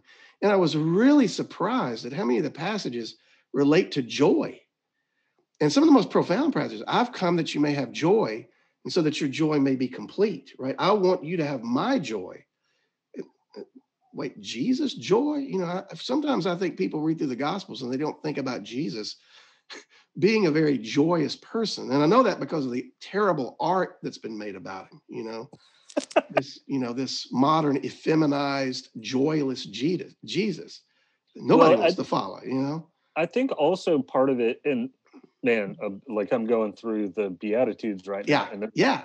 just stuff you've been talking about that hits right on it. Because one of my emphases is like every single one of these things Jesus is calling us to be Yeah. is extremely costly. And I Yes. think about you, you've talked about meekness in pastoral ministry yeah. and what that costs you Yeah. in your reputation and Yeah. uh you, you know it makes your wife angry when people are saying Yeah. things about you and uh now, some things are true and it's okay. It's just the untrue Yeah. things. You know? yeah Go ahead. I'm well, sorry. another another thing uh you know one pastor was co- complaining to his wife one time they're like they're saying these things about me and you know they're not true and Yeah. his wife just said well aren't you glad they don't know the truth yeah. uh, yeah. that'd be a lot worse wouldn't it Absolutely. Yeah. um so you know you talked about meekness and the cost you, you know what you were doing was peacemaking trying Yeah. to make peace Yeah. and the danger the danger with peacemaking is you get in between two hostile parties Yeah. and uh you're the most likely one to get hit Absolutely. um Yeah. it- like these things are costly uh, and uh, sorry circling back to joy no, go ahead. Yeah. but in the beatitudes it's all about how to be blessed Yeah, that's right. Yeah. but Yeah. basically a lot of what he's saying is you've got to be miserable to be blessed Right. to be spiritually blessed Right. you have to go through uh, uh, forms of earthly uh, misery and and forfeiture Yeah. so you know you got to be poor in spirit you got to mourn these things so i i think in the depictions of jesus they've they've depicted those without depicting the blessing that he's pursuing Yeah, you yeah. know it talks about he endured the cross for the joy set before, Set him before him. Yeah, absolutely. and it's like what type of joy Yeah. gets you excited about going through a cross Yeah. and then uh, another thing that's convicting to me because i'm just kind of a keep your head down and plow forward is the joy of the lord is our strength yeah, that's right. and if you yeah. don't if you don't have joy you're not going to have any strength you're not going to have any endurance you're not going to have any power to accomplish it's what the- you need to and, and and it's all that it's you know it's the rejoicing in the sufferings not not not rejoicing before or after it's rejoicing in you know? And and and, and I- think the context for that is is knowing you know as paul says that suffering produces perseverance and perseverance perseverance produces um approved character right? Godliness and so forth. So you know there's always the string of is that suffering produces uh christ likeness in us. So we can rejoice in it. We know that the lord is using that primarily to conform us to the image of Christ, you know. Um, kind of going back to the pastoral thing, the thing I was mentioning about the uh, Jim Wilder stuff in that book, it's either in that book or one of his uh, spoken messages. He talks about expectations being the greatest enemy to joy, you know, and and and to me that boy, that's a really great insight. Uh, one of uh, that's been you know one of the things that I've seen has been very problematic in every ministry that I've been part of is that people setting expectations that are not realistic. Number one, are setting expectations, and then when they're not met, uh, everything is so wrapped around those, uh, everything just seems to fall apart for them, you know. And so, um, having the right expectations, the the proper expectations, is critical, I think, for that. And and again going back to you know we we come out of seminary or we you know enter into ministry and we have the expectation oh this is going to be great. And then you start getting your brains beat out which is supposed to happen and you know, what in the world is going wrong here? Uh, probably nothing. It's uh, uh well again you gotta you gotta look at what's going on your motives and what you're doing and so forth but um you know it, it, all ministry is difficult you know it is it, it Jesus. It was hard for Jesus. It's hard for Paul. You know, it, when I when I read through those letters of the New Testament, I just think, ooh, nobody would willfully choose to go into this. I I've had over the years, I've had a lot of guys, um, and and and some and some women. I, I generally don't do a lot of well, I don't do any one-on-one type stuff with women. So, it, and I'm not trying to just you know say that this only applies to the men. That's just I don't, for safety's sake, I don't I don't uh, do a lot of do a lot of intimate stuff. Yeah, with women. Um, in fact, none at all whatsoever. Uh, so some of the guys that I've talked to uh, that are thinking about going to seminary, they you know they all come to me and said, uh, you know, I really want to go to seminary and uh, um, I, I want to be a pastor. And I said, well, okay, uh, no, okay, we need to figure out one or two things here. That that allows me to to know well, really one of three things. Um, first thing is is that you're criminally insane. The second is that you're a complete moron, that you don't know what's going on. And the third thing is, is that God has called you to this.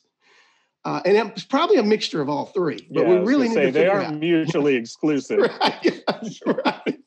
You know, because uh, nobody in their right mind, if they knew what they were getting into, would want to do these type of things. You know, I mean, uh, some of the, in some of the ways we present the gospel, I think, in modern modern times it's this idea of you know if you believe in jesus he's going to solve all your problems and uh, which is true in the eternal level you know but you know there's this yeah right right but there's this expectation that that's going to be true in life and the reality is man the minute you trust christ you're on the enemy's radar. Things are going to get worse. It's not going to get better specifically you know you got hard times ahead because the very thing and again, you know, we can look at multiple scriptures. The very thing that the Lord uses to conform us to the image of Jesus is suffering, pain and suffering. And the, the, other thing is, I think uh, within you know Christianity in the West, we've left that goal out too often. We we I, I it, it just seems to me that we're not emphasizing enough that the whole object of the exercise that we're going through is to be made like Jesus. Man, that is a high standard. I mean, that's a that is a reality I cannot fully get my mind around. You know, I mean, boy, I've got a lot of work. I mean, the Lord's got a lot of work to do on me for that to be true, and it's going to be painful work. You know, C.S. Lewis has that great, um, great analogy of you know, it's it's like the Lord is is carving uh, people out of great blocks of stone, and He's chiseling and hammering away at us, and you know, the the blows of the hammer and chisel, which uh, hurt so deeply, are the very things that make us perfect you know and and i think that's such a great analogy of the christian life. It, it, it's also i think what is whatever ministry we're in that we got to help people be soberly aware of that you know as we teach them that this is a this is a difficult process you're in. It's not easy. It's not all sunshine rainbows lollipops unicorns and candy. I mean it's you know I mean, it's tough. Um, yeah so i mean jesus does warn you got to count the cost that's right yeah which i feel like a lot of evangelism is turned into a sales pitch. And what do you do in a sales pitch? Yeah, absolutely. You highlight, yeah. you highlight the positives and you ignore the negatives. That's right. yeah, does the opposite. Right. There's a you know, and we don't have a you know when I look at the when I look at the New Testament, especially with that there, there's a great um, I think it's in the Luke account. Yeah, I think it's in Luke where Jesus gives one of the you know you got to count the cost, and he gives a couple of examples it's it's it's really interesting that in that context you have two things that happen. Uh, uh, after he does that teaching a little bit more, uh, it says now many of the many of the leaders pulled away from him and wouldn't listen to him anymore. And then in the very next chapter, after he preaches about counting the cost, you've got the sinners and the tax collectors that are flocking to him to hear him, right? And to and to be healed and to, and to follow him, you know. And one of the, the, the thing that I think there that happens in those cultures is is that Jesus has always resonated with those who have no other place to go, those who are down and out. You know, the, the first beatitude, blessed are the poor in spirit. Um, uh, I, I, like the way Dallas Willard translates that. Uh, blessed are the bankrupt in spirit. These are the hmm. people who are the spiritually homeless, you know, spiritually bankrupt, spiritually, they're at their wits' end. Those are the people that Jesus connects to. Uh, in America, we are mostly so so blessed that Jesus is just something that we add on to all the rest of the blessings without any real thought to the commitment, you know, that he's calling us to. Um, and I, I know that's a terrible thing to say, but I've just seen that. I, I, I remember hearing a, a, testimony from uh, a fellow who grew up in India, uh, very, very poor. Um, and then he had, he had uh, through a long set of circumstances, he had wound up here in the States and had a ministry. I don't remember exactly what his ministry was. The thing that I remember him saying was, he said, um, he said, uh, you know, you Americans are so blessed and you don't even know it. And so many things are taken for granted. And, and at one point he said, uh, when I was a homeless person, when I, this is just so profoundly inside. He said, when I was homeless in India, I dreamed of being homeless in America.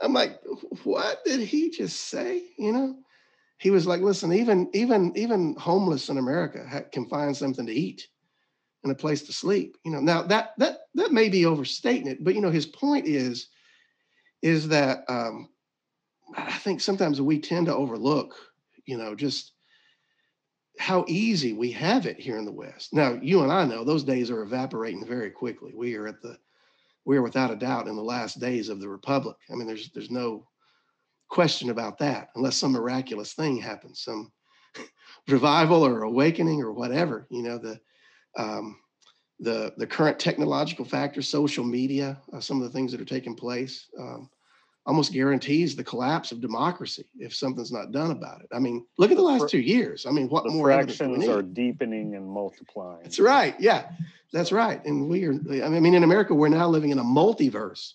Everybody is living in their own universe and can't figure out why everybody won't get on their page with them. You know, completely deceived. I mean, um, you know, that's you know, I think that's another sobering thing. You know, in ministry, one of the things you, at least for me, that I had to come to realize is is that we are all masters of self deception.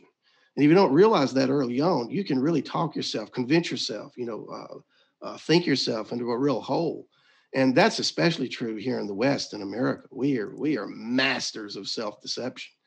And Did you so, notice that in yourself or in others? Yeah, in, uh, in, in, in myself first, you know. Well, and, and, it, and, and it comes to getting mad at other people first, you know.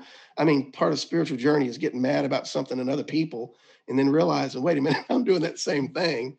And then the third step of, oh shoot, I really wish I hadn't realized that because now I got to do something about it. You know, I can't. Yeah. So was there anything? Was there anything that, in particular, that you realized that about that you were deceiving yourself about in ministry? Uh, yeah, how smart I was. You know, how how how intellectually apt I was for things. You know, I, I had to go through a period of that. You know, um, um for me, one of the big things was thinking that I can be everything to everybody. Oh, well, mm. let me say this.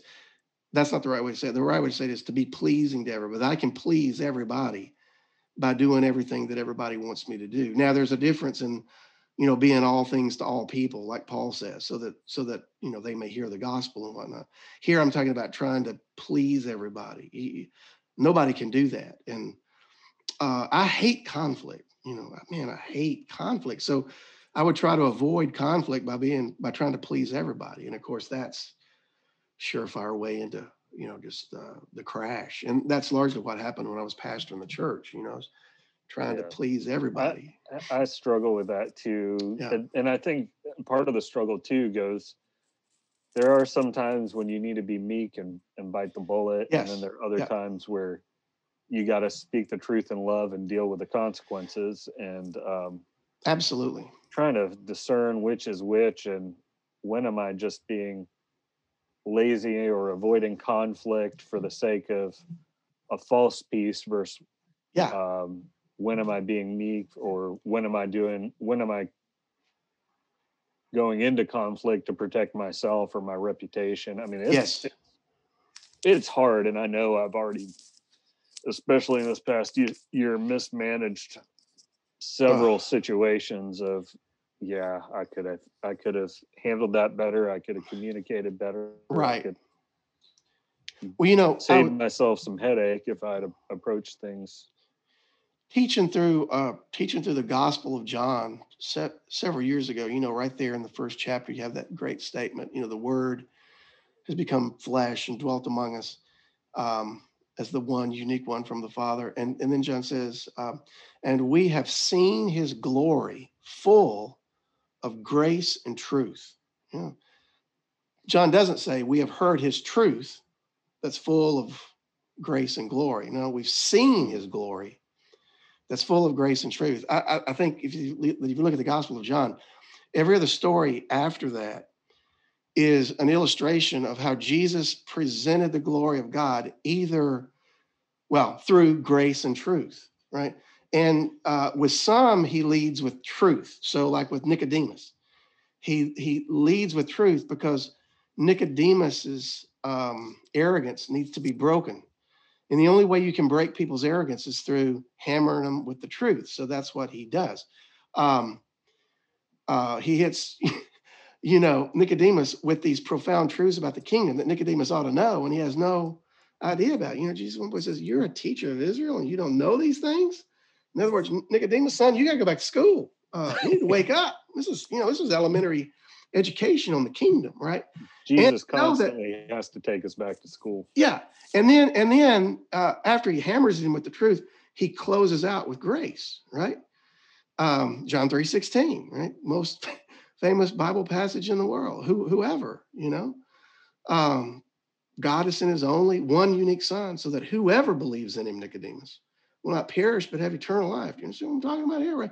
And we know that Nicodemus comes back around in the end. So he hammers him with truth, but brings him back around to grace. Then you get uh, the woman at the well, the Samaritan woman at the well. Jesus begins with grace and ends with truth. Because if he had hammered her with the truth, he would have broken her, right? In the in the wrong way. So he begins with grace. Hey, uh, uh, give me something to drink, you know. Um, uh, you you being a Jew, you know. And by the way, Jesus is out there at midday yeah. right? All, all, the you know all the women of good repute are out there in the morning getting the water. This this woman comes out at midday because she's shamed. She didn't want to be around these other women and, and feel the you know shame from that. And here's Jesus, a man at the well at midday. That implies a lot of things in that culture that are not good about Jesus. Uh, so she's on her guard, and right, and Jesus asks for a drink, and uh, and she gives him the drink, and you know, and he says, "Listen, if you had asked me, I would have given you water, and you didn't ever have to come back to this world before." Right? So he leads with grace. With if you knew who I was, boy, blow your world apart. And then he ends with truth, right? Uh, you say you're not married. You said right because you know you've had what is it, five, five or six other husbands, and the man you're living with now is not your husband. The awesome thing about that is that when the light comes on for that woman, you remember, and she runs back into town. She probably runs back into the bar where all of her friends are, where they've been hanging out, right? And she goes in, and what does she say to him? This, I, I love this. She says, Listen, I met this man out by the well, and he told me everything I ever did. Could he be the Messiah? Right? He's hit her with the truth, but he's hit it with her, he's hit it with her in such a way that she's rejoicing over it, right? He said the truth about me, but he hadn't condemned me for it, right? You get the grace going in there. And almost every story in John is like that. And I think that's something that we're called to uh, as we serve the people of God. We've got to present the glory of God that both represents truth and grace. Now, in our culture, we want to present everything with grace without truth, you know. And and it had it had been the case, I think, just a couple of generations back, maybe one generation back, that it was all about truth without grace, or truth at the expense of grace, maybe, yeah. you know. And we tend to swing back and forth. But if we're going to display the glory of God, it has to be both of those things, you know, and that's hard. I mean, uh, for me, that was one of, I think the, the question was, how did I, I can't remember, you asked me how I learned humility in that or whatever, but, but learning that I don't know how to do that well. And I need Jesus to teach me how to do that. You know, I, I, I need to learn how to do that. I don't know how to do that. Um, and so that's been a, that, has been a great learning experience uh, for sure. But I, I, think it gives us a great pattern, you know, for what we're called to. Now pivoting a little bit, you kind yeah. of feel like your your calling and your gifting um, work well in a teaching setting. So yeah. let, us talk about teaching for a little bit. Sure. And I really enjoyed working with you and learning more things um, about how to teach and how to teach well. Yeah. And um, I'll, I'll, kind of try and set you up a little bit. Uh-oh. So, you know, one of the things I think that can happen um, with people coming out of seminary. I think you could do a whole podcast on what you have to unlearn uh, oh. from seminary because that's one of your favorite topics. Hey, we might need to do that together. That that would be fun. Would be... yeah, yeah. Unlearn. Unlearn. I've got some other people we could bring in on that. I guess. Hey, I know. Uh, I, I, know a former, well, actually a retired Dallas Seminary prof that has some insight on that. uh, that would be that would be fun.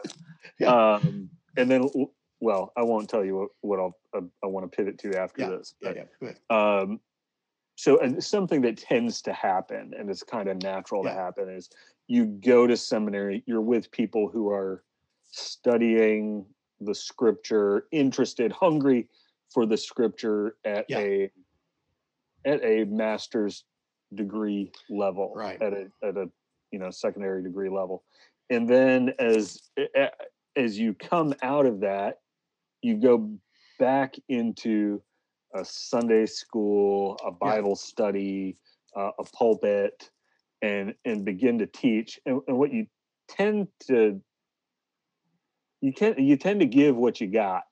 Yeah, that's so right. immediately yeah. after you're trying to um,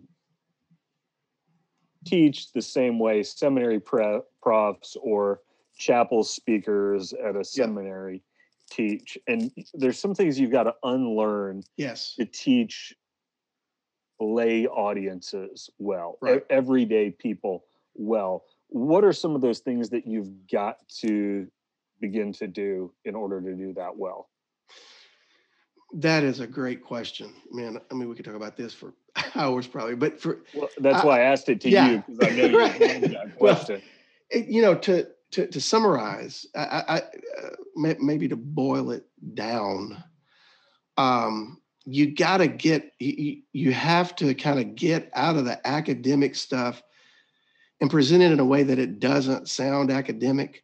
And, and for me, the, the, the way I think about it is, is, um, and let me state it in form of a question. I think people come to hear the Bible taught for a number of reasons, but pretty high on the list is the one does this work and does it really make sense out of reality? In, in other words, I, I guess you say, is this really true? Right? Is this really real?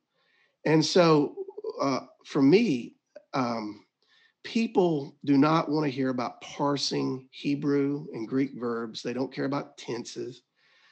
Uh, that's largely over their head. Listen, now, this is going to, you know, this is going to sound negative, but y'all, I think most people agree with me. Most people barely made it out of English grammar in high school. so they're definitely not going to care about Greek and Hebrew grammar that they've never studied. And I didn't no even know they taught that in Corinth, Mississippi. well, yeah, I mean, it was stated, but I don't know.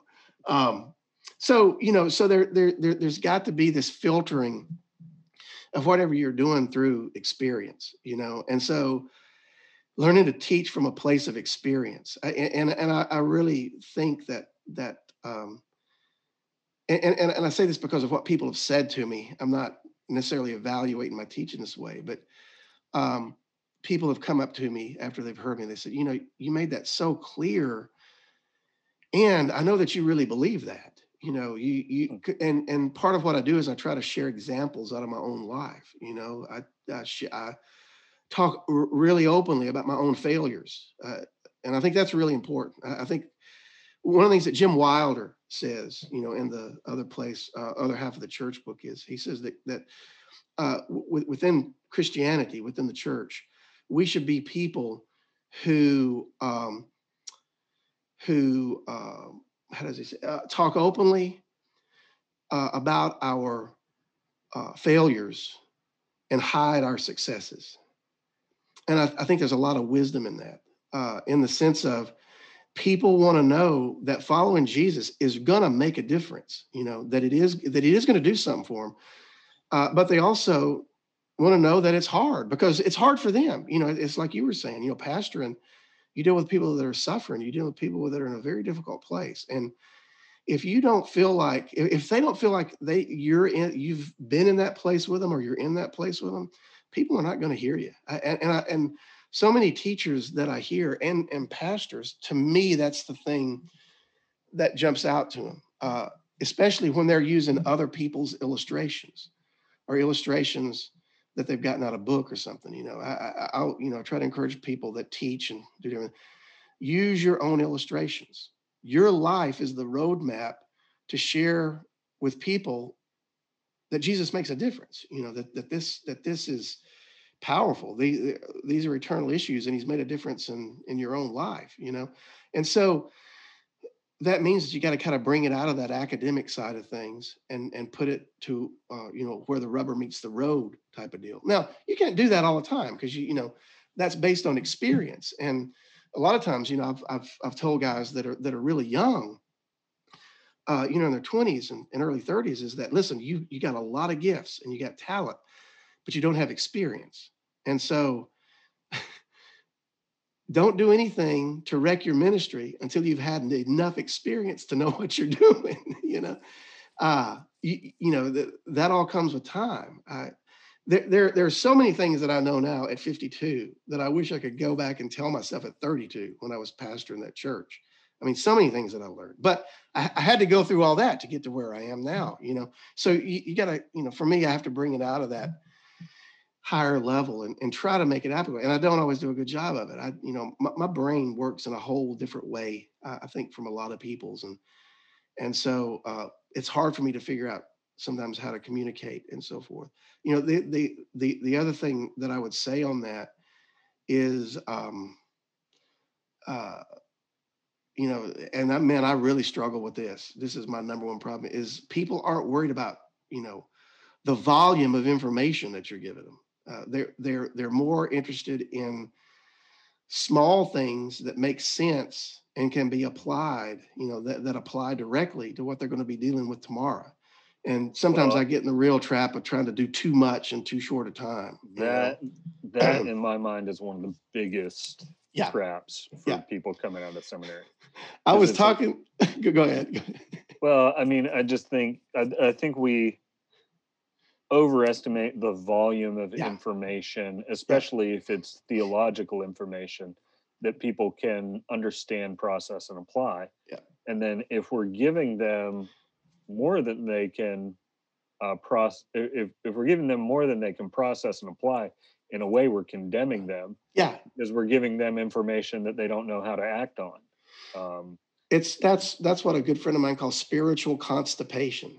And now that's that's a terrible image, but yeah. man, it's it's really apt. You know, it, it's giving people more than they can possibly digest. You know, hmm. um, and that's yeah, that's real. I was talking to a friend of mine just a couple of weeks ago. He was um, he thought he he was thinking about going into ministry a while back, and so we uh, when I was at the church, we gave him some opportunities to preach and whatnot. He was in Bible college at the time, and he showed up the first Sunday to do his sermon. I said, "So are you? Did you write it all out? Or are you doing it?" Because I didn't really give him any help on it. I just let him kind of run with it the first time. Um, you know, I told him to pick a short passage. I got you know some basic. Thing. So I said, "Are you going to do an outline, or did you write it all out?" He said, "I've got an outline that I'm going to." I said, "Let me see your outline." His outline was seven pages long. I said, "Bro, I got great news for you. This is a fantastic outline. Uh, bad news is you're not going to get past point one point one. There's just no way, you know." Excuse me. And sure enough, you know, he didn't get that. But you know, I think I think part of that is I, I think people that are that are um, that are called more to the teaching side of things, uh, we get very excited about the things that we've learned. You know, studying the scripture yeah. and finding out things that have man, this is I learned this and man, it's changed the way I'm thinking about everything. And then we want to share that with everybody, you know. And so, you know, just want to uh, have it all come out. You know, oh yeah, you need to know about this, this, this, and this. And then, you know, we forget that it, it that takes time. You know, just share a little bit, and then just like the Lord's done with you, you'll learn as you go along. But you know, people get excited and you want to throw everything out and you know do well. And sometimes it's showing off too. I want to show off everything I've yeah. learned. Yeah, trying to communicate. Absolutely, yeah. I just um, I just finished uh, I just finished a study of Revelation last year that took me two years to go through. I think by the time I got through with it, it was like 52 hours, 52 or 53 hours, you know.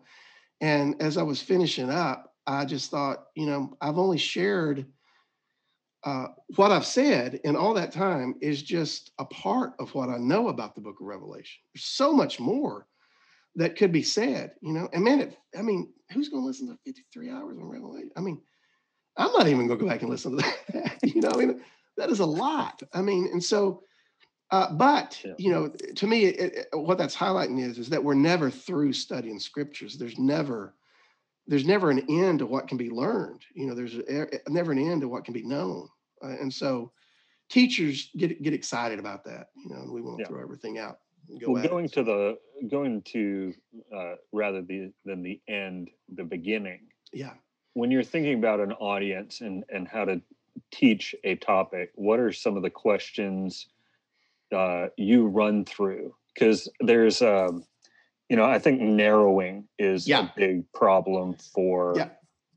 new teachers, and it, it's I mean, another thing I think that happens is you try and put seven hours of prep into a oh, one hour sermon, absolutely. or you, or you give the conclusion of seven hours of work. Yes, uh, that you're ready for because you did seven hours, but somebody who's just walking into the room isn't prepared for. That's How do right. you? Uh, what are the processes or the questions uh, that you go through in order to guard against that? boy, if I knew the answer to that, I wouldn't do it as much as I do. So I, I do have some, I, I do have some guidelines that I shoot for. So when I, uh, first day I met Tom Murray, who, who started Truth Seekers, the ministry that I'm part of now. First day I met Tom Murray, we, I sat in his living room and we talked for, I don't know, three or four hours. And in that, in that Tom, Tom always said something profound. I mean, Tom, had a real way of coming up with these turns of phrase and, and really condensing things down in a really neat way. Uh, and one of the things that he said to me, he said, Stacy, what uh, what do you think is um, what do you think the critical process is in making disciples?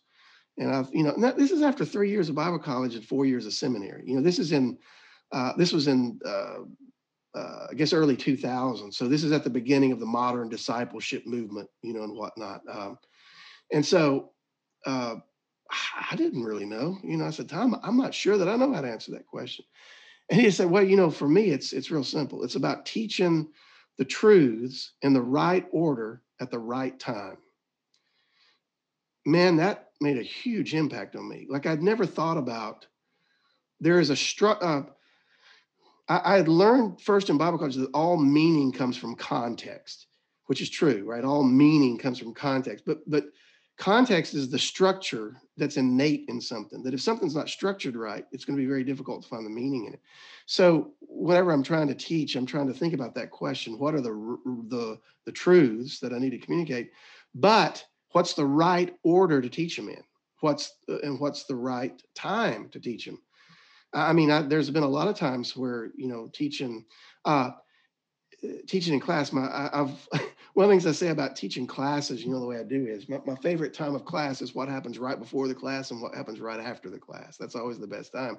And especially right after, because that's where you really get uh, a lot of times, you know, the really serious students that have some deeper questions that they want answered. And several times I've had questions that that people ask me, and I say, you know, uh, I can answer that for you, but I don't think you're ready to hear the answer uh, and then I'll tell them, go read this and think about this, and then we'll talk about this in a couple of weeks. But I don't think you're ready for the answer to it. You know, so that's the thought of the the the, the right time thing. It, you know, and going back, I've I've taken that taken that further.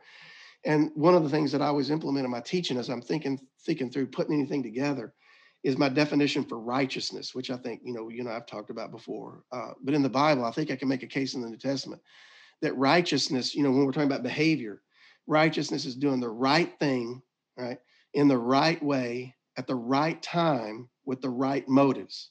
So the right thing, right way, right time with the right motives.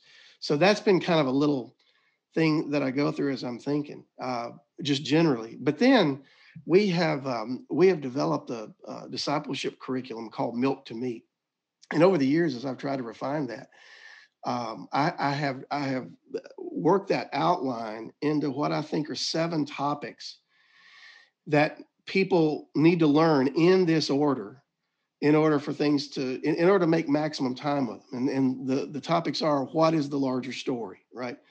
Uh, how do we answer the question of where have we come from? Why are we here? And where's everything going? So that's the larger story of the bible genesis to revelation that foundation needs to be laid if you if you don't have a basic understanding of that then you don't have a context for the second thing which is the gospel understanding why jesus really is good news you know uh, if you haven't heard the larger story and really understand how jacked up the world is and how jacked up I am, how jacked up you are, then the gospel doesn't have a context, right?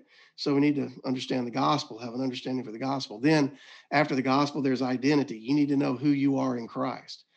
Uh, and we need to be constantly growing in that knowledge, in that identity, um, which is a really important part of brain development. That Jim Wilder book talks some about that, uh, which I think is really important. Then after that, the, the fourth part of it is kind of what I call the spiritual warfare element. Uh, if you t- if you start taking your identity identity seriously, the devil is going to stand against you, right? We wrestle not with flesh and blood, but against the rulers and the principalities and the powers, right? Uh, this whole world lies under the power of the evil one, as John says, or Jesus says too. Um, and so we need to understand the enemies, right? We, we have an external enemy, the devil that's at work in the world. And the more potent enemy is the sin that works in my flesh, right? uh, we are living in a time where a lot of people want to blame everything on the devil, which really it's not the devil, it's the sin that works within them, right? It's it's what's going on within your own thoughts and minds by putting yourself at the center of the universe. So you need to be aware of that enemy. You know, you need to be aware that that's there functioning. Then once you have a good uh, a, a, good sense of that, the the next question uh, becomes the question of okay, so how do I grow in Christ likeness? And that's where I get into the question, the reality of the Holy Spirit. What's the Holy Spirit doing? Which naturally leads to what's the church? Um, how how do we function as part of the body of Christ and in a local assembly? You know, that is shaped by uh, the gifted people that Christ has given to the church the apostles, prophets, you know, evangelists, shepherds, and teachers, as he mentions, uh, and then all the giftings that flow out of that. So, whenever I'm teaching, you know, especially whenever I go to a new audience, I think, do they know enough of the larger story and the gospel to do anything much past that? And if not, then I need to spend my time there focusing on those elements. And by, by the way, you can take those seven things or six things and find those in almost every passage of scripture you know they're being touched on in some way or another. And so uh, you know you, you, can take anything that you're teaching and pull it up and set it in one of those contexts to give people insight that they may you know need wherever they are in, in their journey. But you know of course that assumes that you know the audience that you're talking to. And of course if you know if you're a pastor to church and you know your people then you can do that. To me I find the really difficult things when I go to speak or teach a group that I don't know. You know, I don't know where the people are, um, and then I and then I resort to one or two, um, one or two techniques. Um, I can't remember who said this, but I, I, think it's I think it's somewhat accurate, maybe overstated. It, it's helpful that that people are only moved to change when they're confronted with beauty or something that makes them incredibly angry. And I think I see Jesus doing that, you know. And so if it's if, if it's a crowd that I don't know, I, I generally go for beauty. You know, I don't want to I don't want to um, I don't want to stir them up too angry. I, I, uh, I, I, you know, and there's so many profound truths. I was I was asked to speak at a church one time, and I didn't really know what was going on at it. So whenever I do that, I, I, I will usually teach out of a passage that's meant the most to me. And and that day I taught out of Ephesians where Paul uh, Paul prays for the church. You know, I pray that you may uh, that you may given us a, a, spirit of power, uh, um, no, that, that's not right. Uh, well, my mind went blank on it. Anyway, he he he, talks about uh, that we be given a spirit to know, uh, and he talks about three things: the hope to which you've been called, the calling uh, um, which you've been called in, uh, and the power. I'm, I'm sorry, uh, the hope to which you've been called um, of Christ, incredible inheritance in the saints, and the power that's been given to us, you know, through the resurrection of Christ by the Holy Spirit. And in that, I really focused on the idea of uh, Paul praying that we would know that we are Christ's inheritance. And I, I made the point that what Paul's saying there is not that um, we have an inheritance in Christ. What he's talking about there in Ephesians 2 is we are Christ's inheritance. That when the kingdom comes, the thing that Jesus is going to inherit is us as his spiritual children. And he's pleased by that. He can't wait for that day, right? He can't wait till he uh, drinks that cup anew with us in the kingdom, right? That's a that's a oh, it's an incredible idea. And I and I went into this thing about, you know, being belo- God's beloved children, and He loves us so much that he, right now in heaven, Christ is sitting, anticipating. He can't wait for the day when we're finally in His presence and we see Him face to face, and He claims us as His inheritance. And I went on with that and talked about you know Hebrews and the connection that he's not ashamed to call us brothers and sisters, and that in fact we are his children. We're he who had no physical children has a great inheritance of spiritual children, and, and went into to the idea of you know you are unique, you uh, you are part of his people, but there's nobody else like you. You. Your story is your story alone, and your story has been given to display some facet of the Lord God's glory that no other human being ever in history will ever be able to do. What you're doing has eternal significance. Your life has eternal significance. And after going through all that, it's a really young girl, uh, maybe early 20s, came up to me and I could tell she'd been crying. You know, I mean, she'd been weeping and she was still kind of weeping, you know, had the uh, gasping for breath thing. And she looked at me and she kind of grabbed me by the arm and she says, please tell me that what you were saying was true. Mm. Right. And it hit me.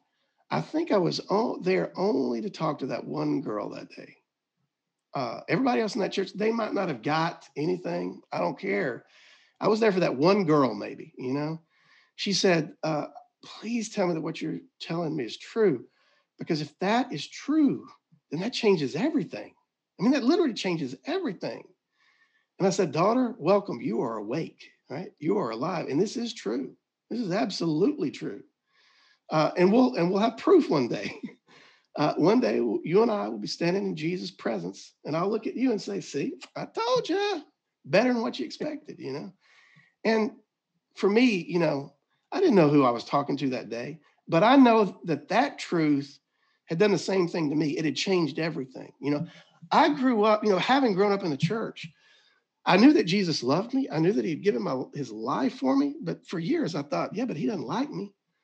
You know, he, he probably thinks I'm a jackass or something worse. You know, I mean, that, that's just kind of the way I thought about it.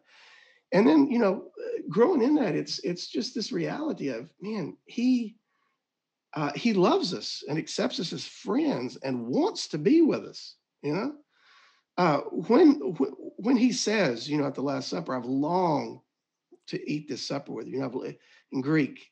There I'm going Greek, you know, but the I think the literal nature of it is really powerful. He says, "With longing, I have longed for this. I've greatly desired to do this with you."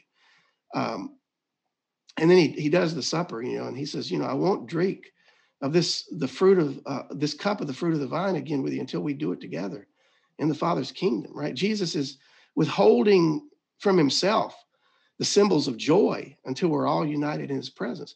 And I think about the people that are there at that table with him, right? He can't wait to see these people again. And none of those men are yet who they're supposed to be, right? Peter is far from being mature in Christ, right? He's still got some of his worst sins to go at that point, right? He is going to walk away, go back to the fishing nets. I'm done, man. I've rejected, I've rejected Jesus, and there's no hope for me whatsoever. Tries to stab a dude in a couple that's of right. Yeah, that's right. Just a couple hours later, right? I love that story. I, I mean, um, I love this. This is so great, you know. So But yeah. um, I, I want to recap before we Yeah, get yeah, yeah, too far offshore. Yeah. Um, you know, it, it, talking through, you know, some of the things that are helpful as teachers. yeah, yeah, Yes, yeah. Sorry, I kind of took a sideline, uh, sideline thing on there. See, that's Yeah. that teaching thing. You get excited. I get excited about something. And like, Yeah, "Ah, I'm run I'm over re- I'm reeling the rabbit back off. Yes, the- yeah, Um, so sincerity is one of the things you Yeah. you brought. You know, these things have to be Mhm. uh, real real to you and experience Yeah, to you. yeah. You can only really give what you got. that's right. But you know, uh, another thing Tom used to say is, you can't take anybody any closer to Christ uh, than you are at the present moment. To me, that was another profound idea. You know, I can't teach somebody something I don't know. And so, as a teacher, I, I think I'm called, you know, and in ministry, I think we are called uh, to represent Jesus, to represent our relationship with Jesus. So we need to be soberly aware of that, you know, uh, for sure. But Go ahead. i- intention with that, you know, Yeah. I, I think that's important. But another Mhm, tension is there are times where we're going to be like Moses and we're going to be pointing over into the promised land and saying, "This That's- is where that's Christ. absolutely right, This yeah. is where Christ is calling us to." I, I haven't Yeah. made it. I might not make it where Right. I need to be. Um, yeah. Because if the standard is Christ's likeness, there's Yeah. an extent to which all of us fall short.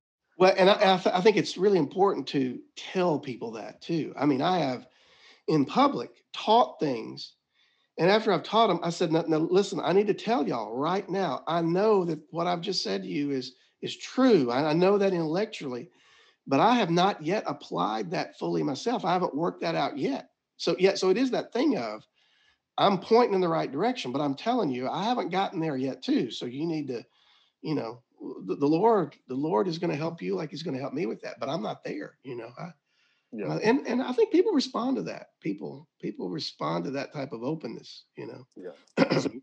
Uh, sincerity, teaching the right thing in the in the right order Yeah. uh, is a big emphasis. That was one of the big things I learned from you. Yeah. Something you did that you didn't really uh, talk about that that was helpful is definitions.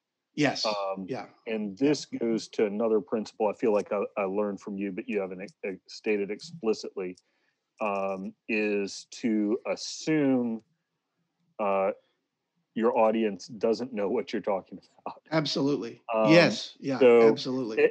And then I've, I've found this, you, both of us are, um, have been a lot in Bible church or Mhm. non-denominational settings, Yeah. which really, when you're in a non-denominational setting, it's really a multi-denominational setting. That's absolutely right. Yeah. And so you think, I'm, I'm using the word grace, I'm using the word faith, I'm using the word righteousness. mhm, But if somebody grew up Catholic or Jehovah's clue, Witness yeah. or Yeah. uh, you, you know, even different denominations, a Presbyterian, a Baptist church, a Methodist church, Yeah. and are they all hearing the same thing when I'm saying that? Exactly. Yeah. Um, and so, in that right order of right things, one of the questions you posed to me and presented to me that I found really helpful in preparing is what do they need to know Yeah. in order for- them to know what I want them to know? Absolutely. and yeah. that that thinking through what's the what's the foundation what's the basis mhm, um, in seminary you have the 101 then you have the 102 then you have the Yeah. 103 you know eventually graduate to 201 but in what people have heard in preaching and other stuff it's all over the map most It people haven't is. Yeah. haven't been through a systematic process of figuring out um, moving from the foundation to the finishing principles. Yes. And so I, I, as that's really changed the way I've taught a lot because I think, okay, what what definitions am I using, and what are Well- they hearing when I say that? And Yeah. if I want them to get here, what do they need to know foundationally in order to get those things? Absolutely. You know, we um we have well, my wife primarily. We've spent you know, um, uh, but both of our girls have been homeschooled primarily. So my wife did a lot of work in that early on when we were getting into some of that. I was exposed to a lot of the classical education stuff, and one of the things that really um, stuck with me, you know, for Bible teaching is the old distinction between grammar, logic, and rhetoric. And that's kind of where I got the definition thing. You know, grammar, um, just way oversimplified, is, you know, the basic rules, definition, words, definitions, those type of things. You know, then the logic is how do we put all those things and and think about them, you know, related to one another. And then the rhetoric is how do we talk about it? How, how do we present it? And so for me, that those distinctions have been really helpful, you know, to think exactly what you're saying.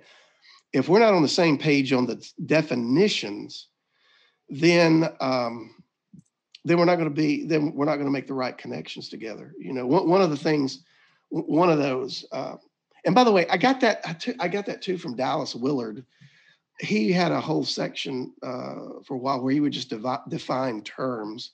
And I thought, oh, that's really helpful, man, the way he defines them, because it was really down to earth. You know, I, uh, first time I heard him say that is um, somebody asked him what uh, goodness, let's see, no, uh, what beauty is. Yeah. Uh, Dallas, what is beauty? Now, who wants to get asked that question? How do we define that? And just immediately he said, oh, well, that, that one is, um, uh, the way I think of it is that is God's uh, eternal goodness made manifest to our senses. like, hmm, I don't think you're going to do better than that. That's a pretty good definition. yeah. Uh, so, you know, yeah. so th- those definitions well, are really it, helpful. And it, go, go ahead. Yeah. Yeah. And I think it also clarifies it for, you know, somebody who didn't grow up in church. Yeah, know? absolutely. Yeah, absolutely. If they didn't grow up in church. I mean, it's, it's like we speak a different language in church. It's gibberish. And then in in seminary, you advance that ability exponentially because yeah. now, you know, now you can talk about the uh, Absolutely. you know eschatological implications of yeah. The atonement, and it's like, yeah, do, do people know what any of those words mean? One of one of my favorite. Uh, I, I, this is something that I'll often teach or, or preach on when I'm asked to go somewhere and I don't really know what's going on. And that is just to define the word grace you know uh, and, there i don't you know i use you know it's kind of more of a topical study where i go to different passages to yep. to lay this out but the way i define grace every time i do it it gives people like wow i don't think i really knew what was going on there but the, the way i define grace is is that it's uh, father god's unearned undeserved favor given to us in Christ that gives us access to the unlimited power of the Holy Spirit. Mm. Now, most people think of it as the unlimited favor part. Yeah, okay, I see Christ. Hmm. But when you mention the power thing, that's when people like, wait, what? And then, you know, I go to passages like, you know, Paul says in uh, 1 Corinthians 15, you know, uh, by the grace of God, I am what I am. And I've worked harder than all the other uh, disciples, uh, all the other apostles put together. But it's not me; it's the grace of God who works within me. Right. So, so the grace of God is empowering Christ, and there's other passages you can go to where grace is linked with power. And so, almost every time I do that, people have made the connection of the, you know, the uh, unearned, undeserved favor, but they haven't connected it together with power. And for a lot of people, that's, you know, that's a really uh, wow oh man, I never thought about that. And, so, yeah. interest, an, an interesting thing about that definition is it brings up another aspect of what mm-hmm. you've talked about, which is having a narrative.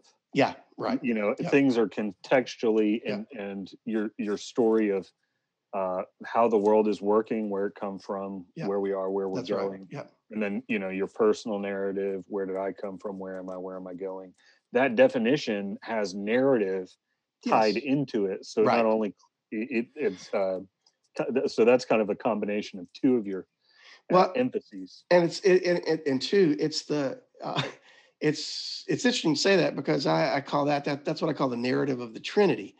Uh, along with asking, you know, teaching the the right things in the right order at the right time. There's a there's another one that another little phrase that I keep in my head, uh, and you can phrase it as a question, and it's simply this: How is Father God working in Christ through the Holy Spirit? um, a friend of mine said to me, "Man, you find Trinitarian relationships and everything." And I'm well, well, Paul does. Uh, and uh, I don't know if you realize this, but all nature is based in the relationship of the Trinity, right? I mean, that's the the the Trinitarian reality is the foundation for all existence. So it shouldn't surprise us that we find it uh, in those things. And if you don't believe me, there's a great song called Three is the Magic Number, Schoolhouse Rock. See, I grew up in a time where Schoolhouse Rock was on TV. They're singing three is the magic number. And right there in that song, there's a statement of that if that's rooted in the ancient mystic Trinity. Man, imagine getting that on TV nowadays. so I know that three is a magic number through Schoolhouse Rock. Right? Um, but you know those those kind of things stick. The, you know, the basis and, and for all helps. good basis for all good theology. Schoolhouse Rock. Yeah. Listen, dude, I learned how to count. I learned multiplication tables, spelling. I learned about adjectives. Right. Ah, it's, man, it's, it's really a shame. I, sometimes I think I'm more. I learned more on Schoolhouse Rock than I did at grade school. Uh, but anyway. Well, again, Corinth, Mississippi. it's not a big uh, stretch. Uh, uh, man, I hope uh, uh, anybody from Corinth, we love you. St- Stacy loves you. I'm just ragging yeah. on it because we well, people are people other. are people are used to hearing it. Like I, uh, I know there are people there that listen to my stuff online, and and oftentimes I'll make a joke about Theo, Mississippi, which is not too far from Corinth, Mississippi, and it's the uh, it's the they say, I love it when you do Corinth yeah, make right, fun of. Yeah, yeah. I also tell people, I also say a lot, uh, you know, whenever I'm saying things like that, I say, now listen, y'all, yeah, yeah, y'all shouldn't expect much from me. I'm just one generation off the pig farm. So you can't, you know, and people always think I'm joking, but that's for real. My, my mom, uh, my mom really gets a kick out of that. She, she has this great story about right after I was born. Uh, my family had, uh, they were raising uh, pigs and whatnot. And I can't remember what had happened. My, my dad and grandfather had to go somewhere. And I was still like, I think I was maybe a month old or something and they had a, a pig sow that had you know a litter of piglets and my mama was running in between the house trying to take care of me and trying to help this pig deliver the piglets i'm like yeah there we go that's that's that's that's what we got going on there you know always a tough question do i help this pig deliver or do i take care of stacy oh, yeah. oh gosh that's uh, why. That's why I'm really glad that my earliest memory is of my mom reading the Bible to me. well, you know that that uh, yeah. Oh, I'm not going to say that. It's an interview. we're we're getting into dangerous areas. Yeah. Um, well, uh, you know, another thing you talked about um, our identity in Christ. I, feel like in ministry mm. as well, huge issue that always comes oh. up is is your identity in mis- in in ministry Yes. And um, one particular thing I'll I'll I'll ask you can talk about it generally, but first I want to talk real specifically, especially with what's in the background yeah. uh, of this Zoom call. Mm, is mm-hmm, mm. Uh, you took up a very interesting hobby, which is becoming a luthier, a, yeah. a guitar maker, uh, in the midst of ministry, and found that to be a, a really refreshing mm-hmm. thing to do. Yeah. Um, so I, I just want you to talk about why was that so refreshing for your identity and your ministry uh, yeah. to find and and that you know particular hobby you know it's it's interesting to bring that up when when you asked me to do this um, a while back. I, I, just wrote a little note of, you know, just like a quick shot thing. Like if I were going to talk about this, what were things I'd want to talk about? And one of the first things that I wrote on that list was identity. Your identity is not your ministry. Hmm. And you get into trouble if you get those two things confused. You know, ministry is something I do. It's not necessarily who I am. Uh, now it, it flows out of who I am, absolutely. But I see a lot of people, you know, men and women that that get into some really troubling issues because they tend to confuse confuse those things. I think um, uh, it may have been Eugene Peterson. I can't remember now. I, I think it was Peterson who said, uh, "There is nothing that distracts us from devotion to Christ like ministry for Christ." And I thought that was profound, right? In other words, ministry can become a distraction in and of itself that we can forget you know you think about christ warning not everybody who says lord lord to me yeah and then he lists right. a lot of people who are doing things yeah. for him didn't we know? cast out demons didn't yeah. we do this didn't we do that I'm, i do not know who ne- you are their their levels of ministry ahead of me i've never cast out a demon or anything like that yeah mm, yeah so, but yeah I, I, I think it is a huge yeah danger to be doing things absolutely um, yeah for Christ. Yeah, without, absolutely. Without drawing near to Christ or doing them with Christ. And you know, and and ministry, um, ministry, I think always is. Let me plug in my power here. ministry always is um i think it, it always is drain it, it it it has a price you know it's it's going to deplete you spiritually it's going to uh, quote unquote deplete your spiritual batteries and whatnot you know Yeah. even in the gospels we see jesus retreating you know out to a desolate place by himself you know we go and pray uh, by himself he had to he had to have time you know with the father alone he would get up early in the morning or spend all night, but he he needed that time away. And the really interesting thing is, in most of those, you know, there's some mention of him going to pray, going to, uh, you know, spend time with the Father and whatnot. And uh, that's something that I think is really important in ministry, where uh, you have some thing somewhere you can go to spend time with the Father and spend time with Christ through through the Spirit. That's not ministry. And for me, uh, that's been the workshop. You know, I um, I, I I've tried for years to like journal and have the quiet time type thing and all. I can't do I, that. Just doesn't work for me. I, I um, I have to be I have to be working with my hands in order for my mind to be still. And I know that sounds weird, but uh, I do my best thinking when I'm mowing the grass. Uh, that, that's when I do. That's when one of my best ideas come to me. You know, it's not when I'm trying to sit around and think. Like, like when I'm studying, nothing happens because I'm just engaged in the wrong things. But it's when I've taken time to, uh, you know, study is like eating, and then me working, doing other things. That's when it's digested and worked out. You know, and so for me, uh, it's we always talk been about what happens to get to the final product. right. Yeah, right. Uh, some things need to be retained. Some things need to be expelled. Yeah, absolutely.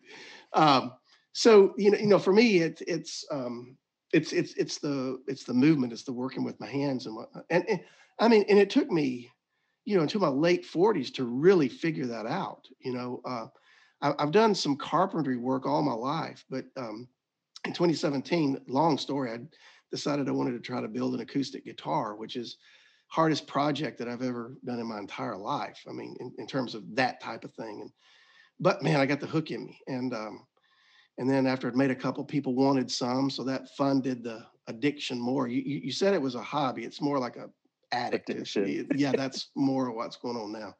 Well, you Um, also did it because you told me once. You say I can build a better guitar than I could ever afford. Right. Yeah. Uh, there, I'd, I'd read a post, and one of the guys that teaches how to build says, uh, if you think you want to try it, try it because your first guitar will be better than any one you could ever buy. And I'm like, that doesn't. Okay, let's do it.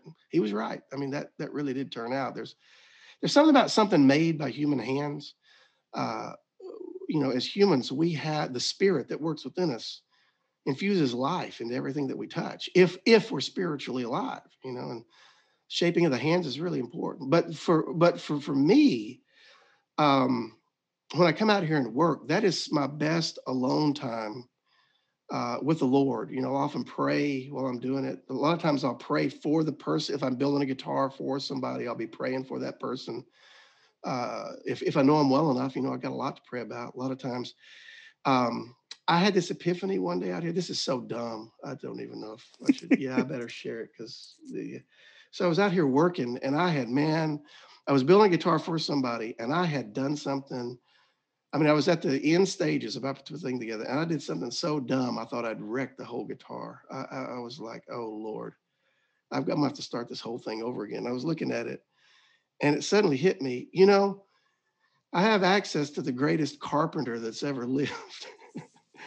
uh, and, and it hit me. I, I was uh, dwelling on that. I thought, you know, when Jesus came, you know, uh, we assume we assume now he he worked with Joseph um, as a carpenter. You know, uh, early on they say, "Isn't that the carpenter's son?" You know, da da da da da.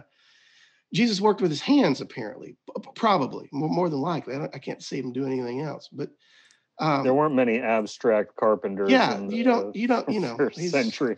he's probably a really, really interesting. But um, yeah, so you know, he uh, Jesus is probably a skilled labor, you know, a blue collar worker, so to speak. And I was thinking on that in the context of why that? Why of all things? And immediately Colossians 1 came into my mind. Everything that exists has been created by him, through him, and for him, right? Jesus is the agent of all creation. This is what he's always been doing. So why wouldn't that be what he does as a human when he comes? when I thought about that for the first time, I thought, man, I'm I'm just so dumb. It ain't even funny. I mean, that that's that's just a base level, whatever, you know. But being out here working. So that he's all you. So what you're saying is he's always creating. He's Yeah, always forming. he's always done that, right? He, he's always been a builder, right? If the Father is the architect, Jesus is the one that puts it all together, you know. But Well, but along with that, you know, another thing to insert. You know, you said you were working on the guitar and Yeah. realized you have access to the master. yeah, You know, uh, Well, and that's what I was getting to is that that's really turned into a time of prayer where Mm. I really experienced the Lord's for some reason. Now, this wouldn't work with everybody, you know. I mean, you, you got to find out where the Lord likes to meet with you, where where He enjoys being with you. And for me, it's in the workshop. I, you know, I pray, pray about people, pray about things, pray about the family. You know, I mean, sometimes I put on music and I'm just kind of doing my own things, but a lot of times, you know, it's quiet and I'm working in here, and it is a time to reflect and meditate. Oftentimes, He'll bring passages to mind that I think about. But you know, a lot of times as I'm talking, I mean, this is people are probably gonna think this is crazy, but people are. I'll be looking at something and I don't know what to do, and I'll pray, Lord, if you were doing this, what would you do? And I'll sit there for a few minutes, and ideas will come to my mind, you know. And it's uh, and for me, it's that to me, it's building that personal relationship. It's it's the realization that Jesus is with me, whatever I'm doing.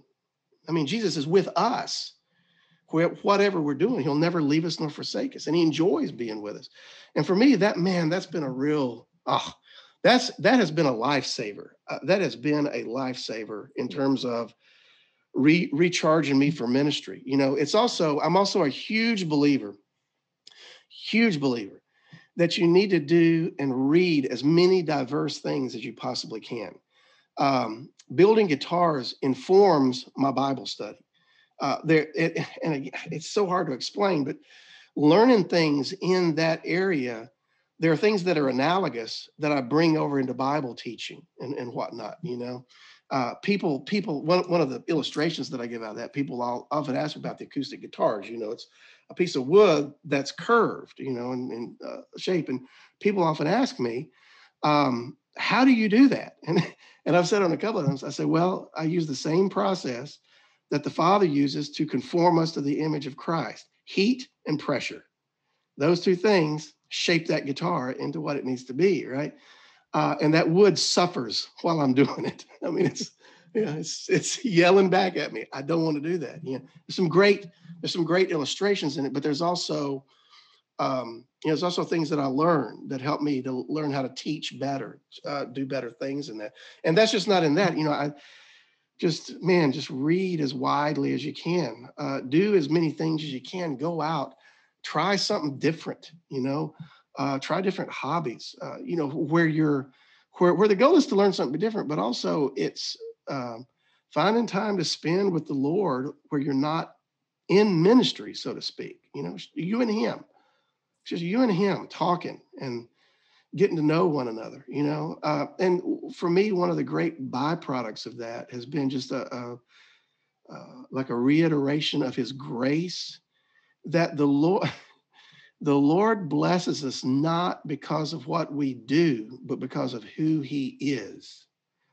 And the more we remind Him of that, and the more we remind ourselves of that, the more it takes root in our lives. You know, I, that's boy, that's a I, I think that's a lifelong lesson. At least it has been for me. You know, uh, but if uh, you know the Lord, if you are pursuing the things that the Lord has given to you in ministry, He's going to provide. Uh, if, if you're doing the things that He has given for you to do, He's going to provide for it. And if not, then He's going to use it to teach you something that you need to know to get to where you need to be. You know, and that's nothing is wasted. You know, nothing is wasted in that, and and that takes a long time to realize. So circling back a little bit, you know, Yeah. you you were talking about how, you know, in doing carpentry, you had access to the master carpenter and and yeah, you know can ask him. You know, I think of one of the big eye-opening moments for the disciples is, you know, they've been following Jesus all this time, yeah, and he's an expert on those things. But when he shows that tells them how to fish successfully, right. professional fishermen. That's when Peter, the, the big Oh, light man, goes yeah. on and says, Depart from me, you yeah, know. I Um, love that episode. And I'm not you know, worthy for you to be in my boat. You know? Yeah, but, but you know, you get to this.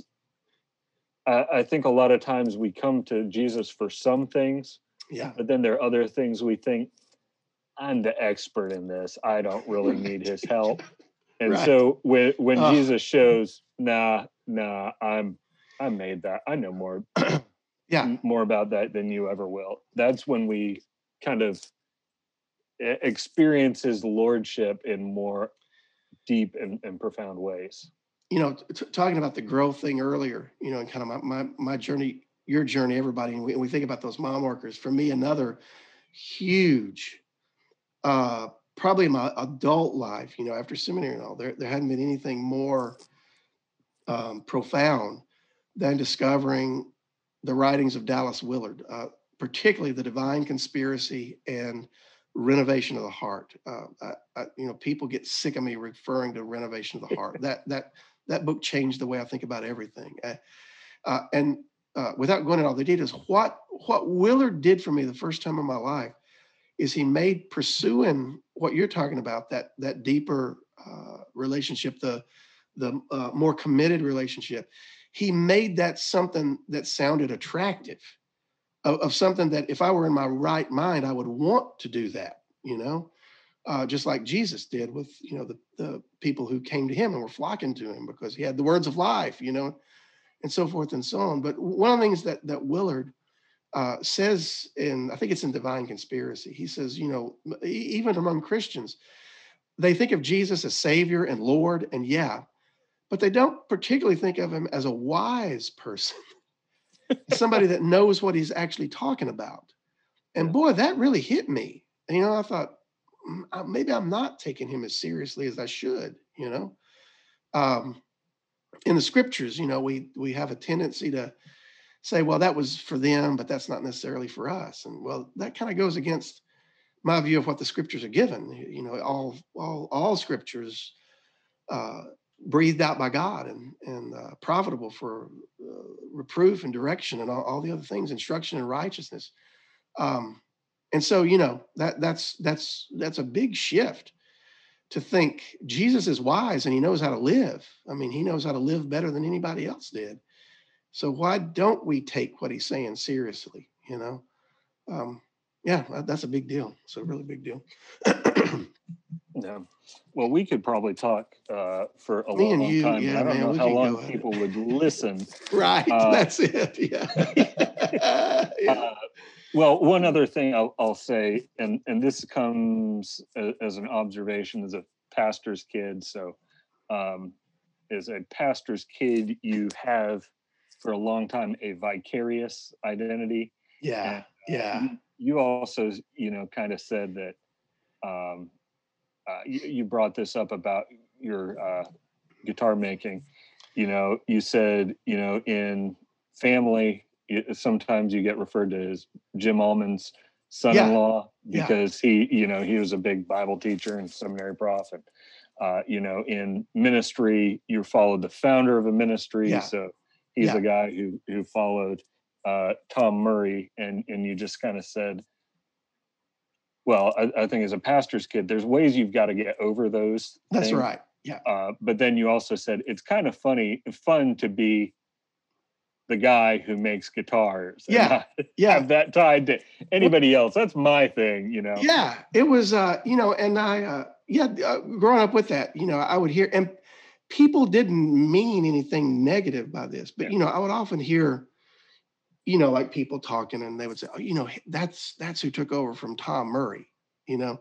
Now, I'm one of those people that tends to take everything worst case scenario. You know, I, I hear something, and I, I assume the worst, which is terrible. You know. Yeah. Uh, or or they would say, you know, that's Jim Allman's son-in-law, and I always think they were making some kind of comparison, and and maybe they were. Now I love both those guys, you know, and I'm I'm I'm glad to be the guy, you know, that fits into that. But, even that, but even that puts pressure on. It- it does. Oh, it- have oh, yeah. positive views Oh. of those people. Man, I remember my the first time. It was when I think it's when I was pastoring that church, and I realized that my father-in-law was going to be in the audience.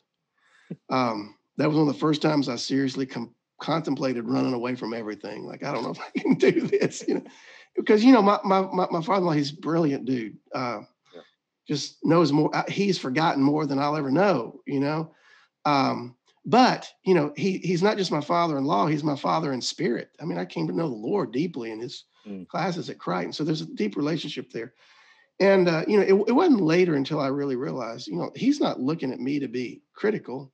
He's looking at me like a son, in a sense, you know. So that that that changed some of that. But you know, yeah, but being men, you know, I think we as men struggle with our identities and we want to feel like we're doing something that's significant and profound. And I, I didn't really realize how that was um, affecting me that much until I started making guitars and people would look at them and they're like, hey, that's the guy that makes guitars, you know, because that, that, that was the first time that I'd have been associated with something that was different from all the, from like, like you were saying, from all the rest. And, and I really didn't realize how much that was really an encouragement to me, you know, in a, in a sense of um, just kind of looking at the, uh, you know, looking at the whole package of things. Now, I hope, you know, I hope when, um, I hope when everything's said and done, people will be saying better things, you know, about wisdom or something like that. you know what I'm saying? And, and that my that my daughters will grow up and think that I've done a halfway decent job. Um, and so forth. But anyway, you know that that's all really important. But it, you know, it goes back to what we were saying that you know, I, your identity is not your ministry,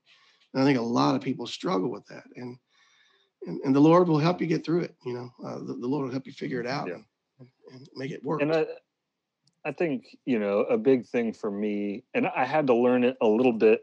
In in a way, being a pastor's kid gave me some advantages yeah, because yeah, I already had to um, divorce my identity from my father to create my own identity. that's exactly right. Yeah, and so when I got, you know, if I hadn't done that by the time I got to ministry, I feel like I would have been in trouble Yeah. because I was even ministering in the same church my dad was a senior That's pastor right. Yeah. for a long time. Yeah. So that doubles up, um, you know, the Yeah. the comparison. Oh, man, I can And, imagine. Yeah. Um, and I, I mean, I think I, I, I think I remember saying to you at one point, like, Seth, don't be afraid to find your own voice. You know, yeah, Yeah, don't just go, man. Go figure out what what you're gonna do. You know. Yeah. and there there are mannerisms and things that I've got from him, and but I I think on some fundamental personality level and um, uh, stylistic levels, Yeah. we, we're, we're very different. Very different. Yeah. Um, Knowing and it- both of you, y'all are very different. Yeah. yeah and it and it, it was is very tempting to try and be a version of your father rather than a version of yourself And- and for you Yeah. i'm sure it's tempting to be a version of jim or a version of tom Yeah. rather than who god's called you to be and uh, just recognizing now god made me the way he made me he's Yeah. working on me the way he's working on me and my job is to be the most Christ-like version of me I can be, Yeah. not the most, uh, you know, in my case, Ronnie-like version of Seth. I can Yeah. be. Yeah. And um, you still look up to those people. You still try and model them. You still try and take their things. But there's going to be other people who want you to be carbon copies of them. That's right. that- Yeah. That you've That's got to kind right. of, Yeah. got to kind of ignore, put behind you, or figure out Yeah. ways to deal with. And I think what you said earlier, you got to find your identity in Christ. That's You right. it, Um, in those places, because if you do it, if you find it in ministry, you're going to be uh, trying to probably become a savior for people, trying to. Absolutely. Yeah, absolutely. Well, you know, there um when, when we think about it, when we think about all of it from the eternal perspective, there's going to come a day where ministry won't be necessary. And, and, and I'm saying that because it seems to me that the goal of all ministry is, like Paul says, to present everybody mature in Christ. Well, when the Yeah. kingdom comes, we're going to need that anymore. By the way, I've, I've, as a joke, I've said that's why I took up lutherie because last time I checked, they're still going to need lutes and harps in heaven, but they ain't going to need Bible teachers. so it's just kind of insurance, you know, for Yeah, future yeah. possibilities. Make sure you got something to do up there. Something to fall back on, you know. Yeah, Uh, man. and, uh, no, you know, when I was in seminary, people would I, I would hear people, even profs, like, "Well, make sure you got something to fall back on," you know, if ministry goes south. And I thought that doesn't seem like good good advice. Number one. And then secondly, I'm like, I don't know how to do anything. So what, what am I going to fall back on? I- or at least anything I can make any money at. So I'm just going to trust that this thing's going to work out one way or another. Yeah. oh man. um, uh, kind of random. I don't know why I'm inspired to to share this, but I remember one time I I did like a little um, course thing that was uh, you know teaching some counseling stuff, and uh, I remember it, it was a member of the that previous church who had you know had my dad Yeah, as a yeah. pastor.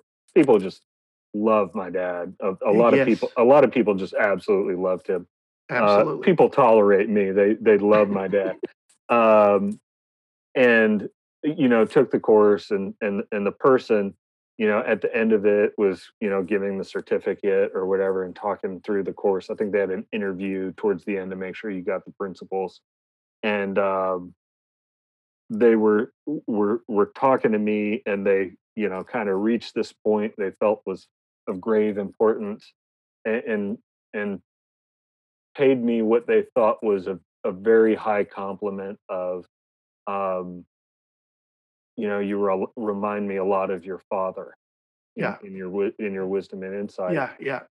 and um then immediately after that they were kind of shocked at my non non response or Yeah. or or, yeah. or non being Im, Im, impressed by it or, or things like that and and then kind of brought it up like i was expecting a little more for that and i just said well, yeah. that's that's not who i'm called to be i'm not called to be Right.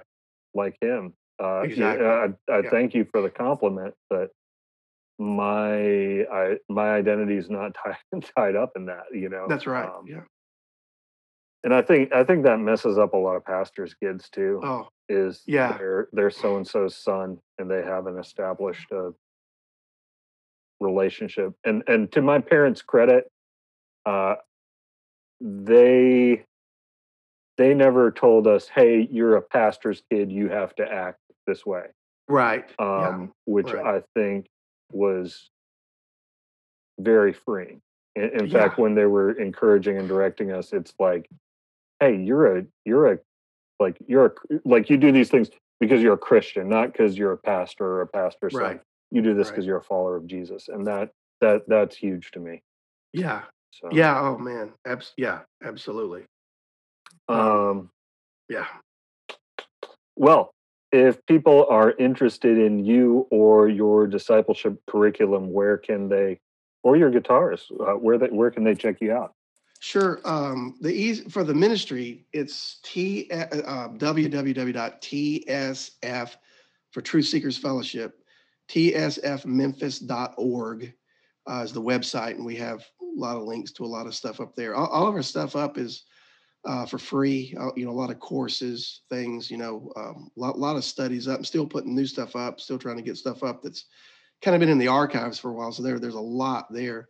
Uh, and then uh, the guitar stuff, if you want to look at that, I've got a website at tysonguitars.com.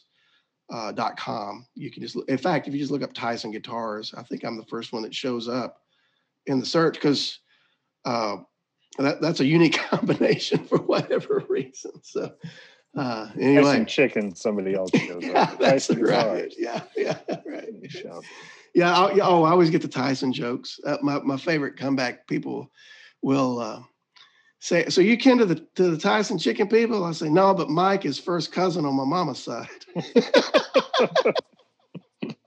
yeah Uh, well hey i've i've really enjoyed it. Uh if you're interested in uh checking out stacy's uh teaching they've also got uh i think they have the pdfs for free mhm, but yeah. that milk to meat curriculum uh, you can also get in a booklet format uh, to lead people through talk people through.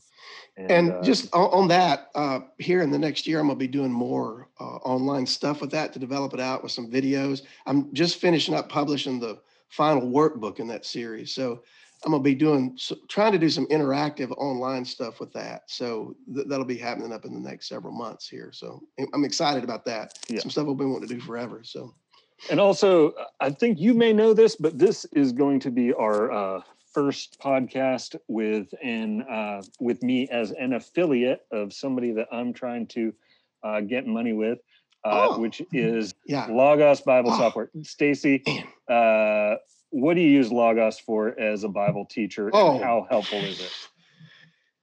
literally everything. I mean, man, that um so I, I've had it for a while, but it's only been in the last three or four years that I've really um I mean, it's become my go-to thing. You know, uh, there were there were times where I would have to go take my daughter somewhere and have to spend, you know, have to sit around somewhere on a you know on a bench or something. I have all of my resources on my laptop. Can do. In fact, I was taking my daughter to a college class uh, before lockdown, and I had a, a, a couple of hours every Thursday. And I would sit in a McDonald's and I would literally do all the prep work that I needed to do for all of my classes for the entire week in a couple of hours because I've got everything right there. It man, that that uh, that program is just incredible. I mean, absolutely phenomenal. I, I, I'm kind of dumbfounded as to what to say with it. I mean, I I don't know. I would not want to go back to what, the way I used to have to do things, carrying books around and bookmarks and all that kind of stuff. Dude, it's got so many, so many features built into it that are so helpful, especially for a teacher. You know, to be able to do things uh, quickly and precisely. Uh, man, it's so it's just fantastic. Um, yeah, go I think get about it. Yeah. How much time it would take to get the lexicons, concordances, commentaries, Yeah, uh, Yeah. in order to do something that, um, you know, just gathering all the books. And Yes. Does it like that. Boom. Yeah. And So- I mean, you know, and people have said, well, that sounds kind of expensive and it's expensive. But if you compare that to having to buy all the books you would need, to, it, there's, there's just, there's no comparison. I mean, uh, dude, yes. Hey, and do it while we still got the internet, right?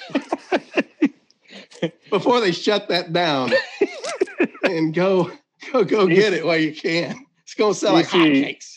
Sta- Stacy is a pessimist, so his exhortation is buy Logos Hey. software before the world collapses. Some, hey, some call it pessimism. I just call it realism. Let's just, you know, this is the way it works. All right. Well, now you've you've you've heard Stacy's take on the real world. Uh, Stacy, I enjoyed it. We Thank we you, buddy. Kept, we kept the goofing off uh, to a an acceptable level. You know, we did pretty good for us. Yeah. we did pretty good Yeah. for us. Uh, Uh, I've got some videos that you can link up sideline No, issues. no, no, not. Uh, Stacy uh, does not have anything. Do not listen to him. Right. Yeah. So you, you keep Uh, talking like that, I'll never put this interview up. Enjoyed having you. Uh, Thanks, buddy. We'll, we'll have to uh, get together some other time and, and catch up.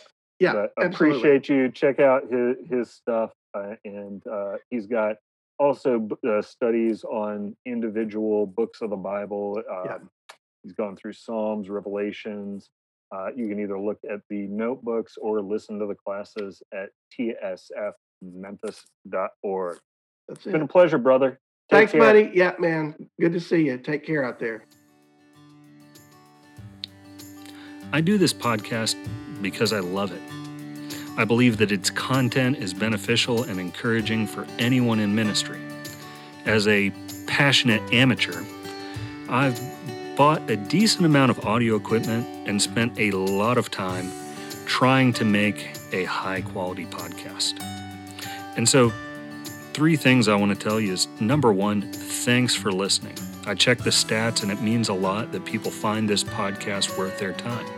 By the way, we recently crossed over the 1,000 listens threshold, so I'm so excited about that. Secondly, uh, if you'd like to buy Logos or buy more books for Logos if you've already have it, please use the link in the show notes. Finally, one of our listeners requested a way to donate to the show. Thanks, Brad. So if you want to help me recoup the cost of audio equipment or just want to treat me to a cup of coffee so that I have more energy to do more shows, you can give through PayPal at paypal.me slash helpseth or through Venmo at helpseth. Either way, we would appreciate it a whole lot and hope you have a blessed day. And finally, congratulations, you've survived this episode.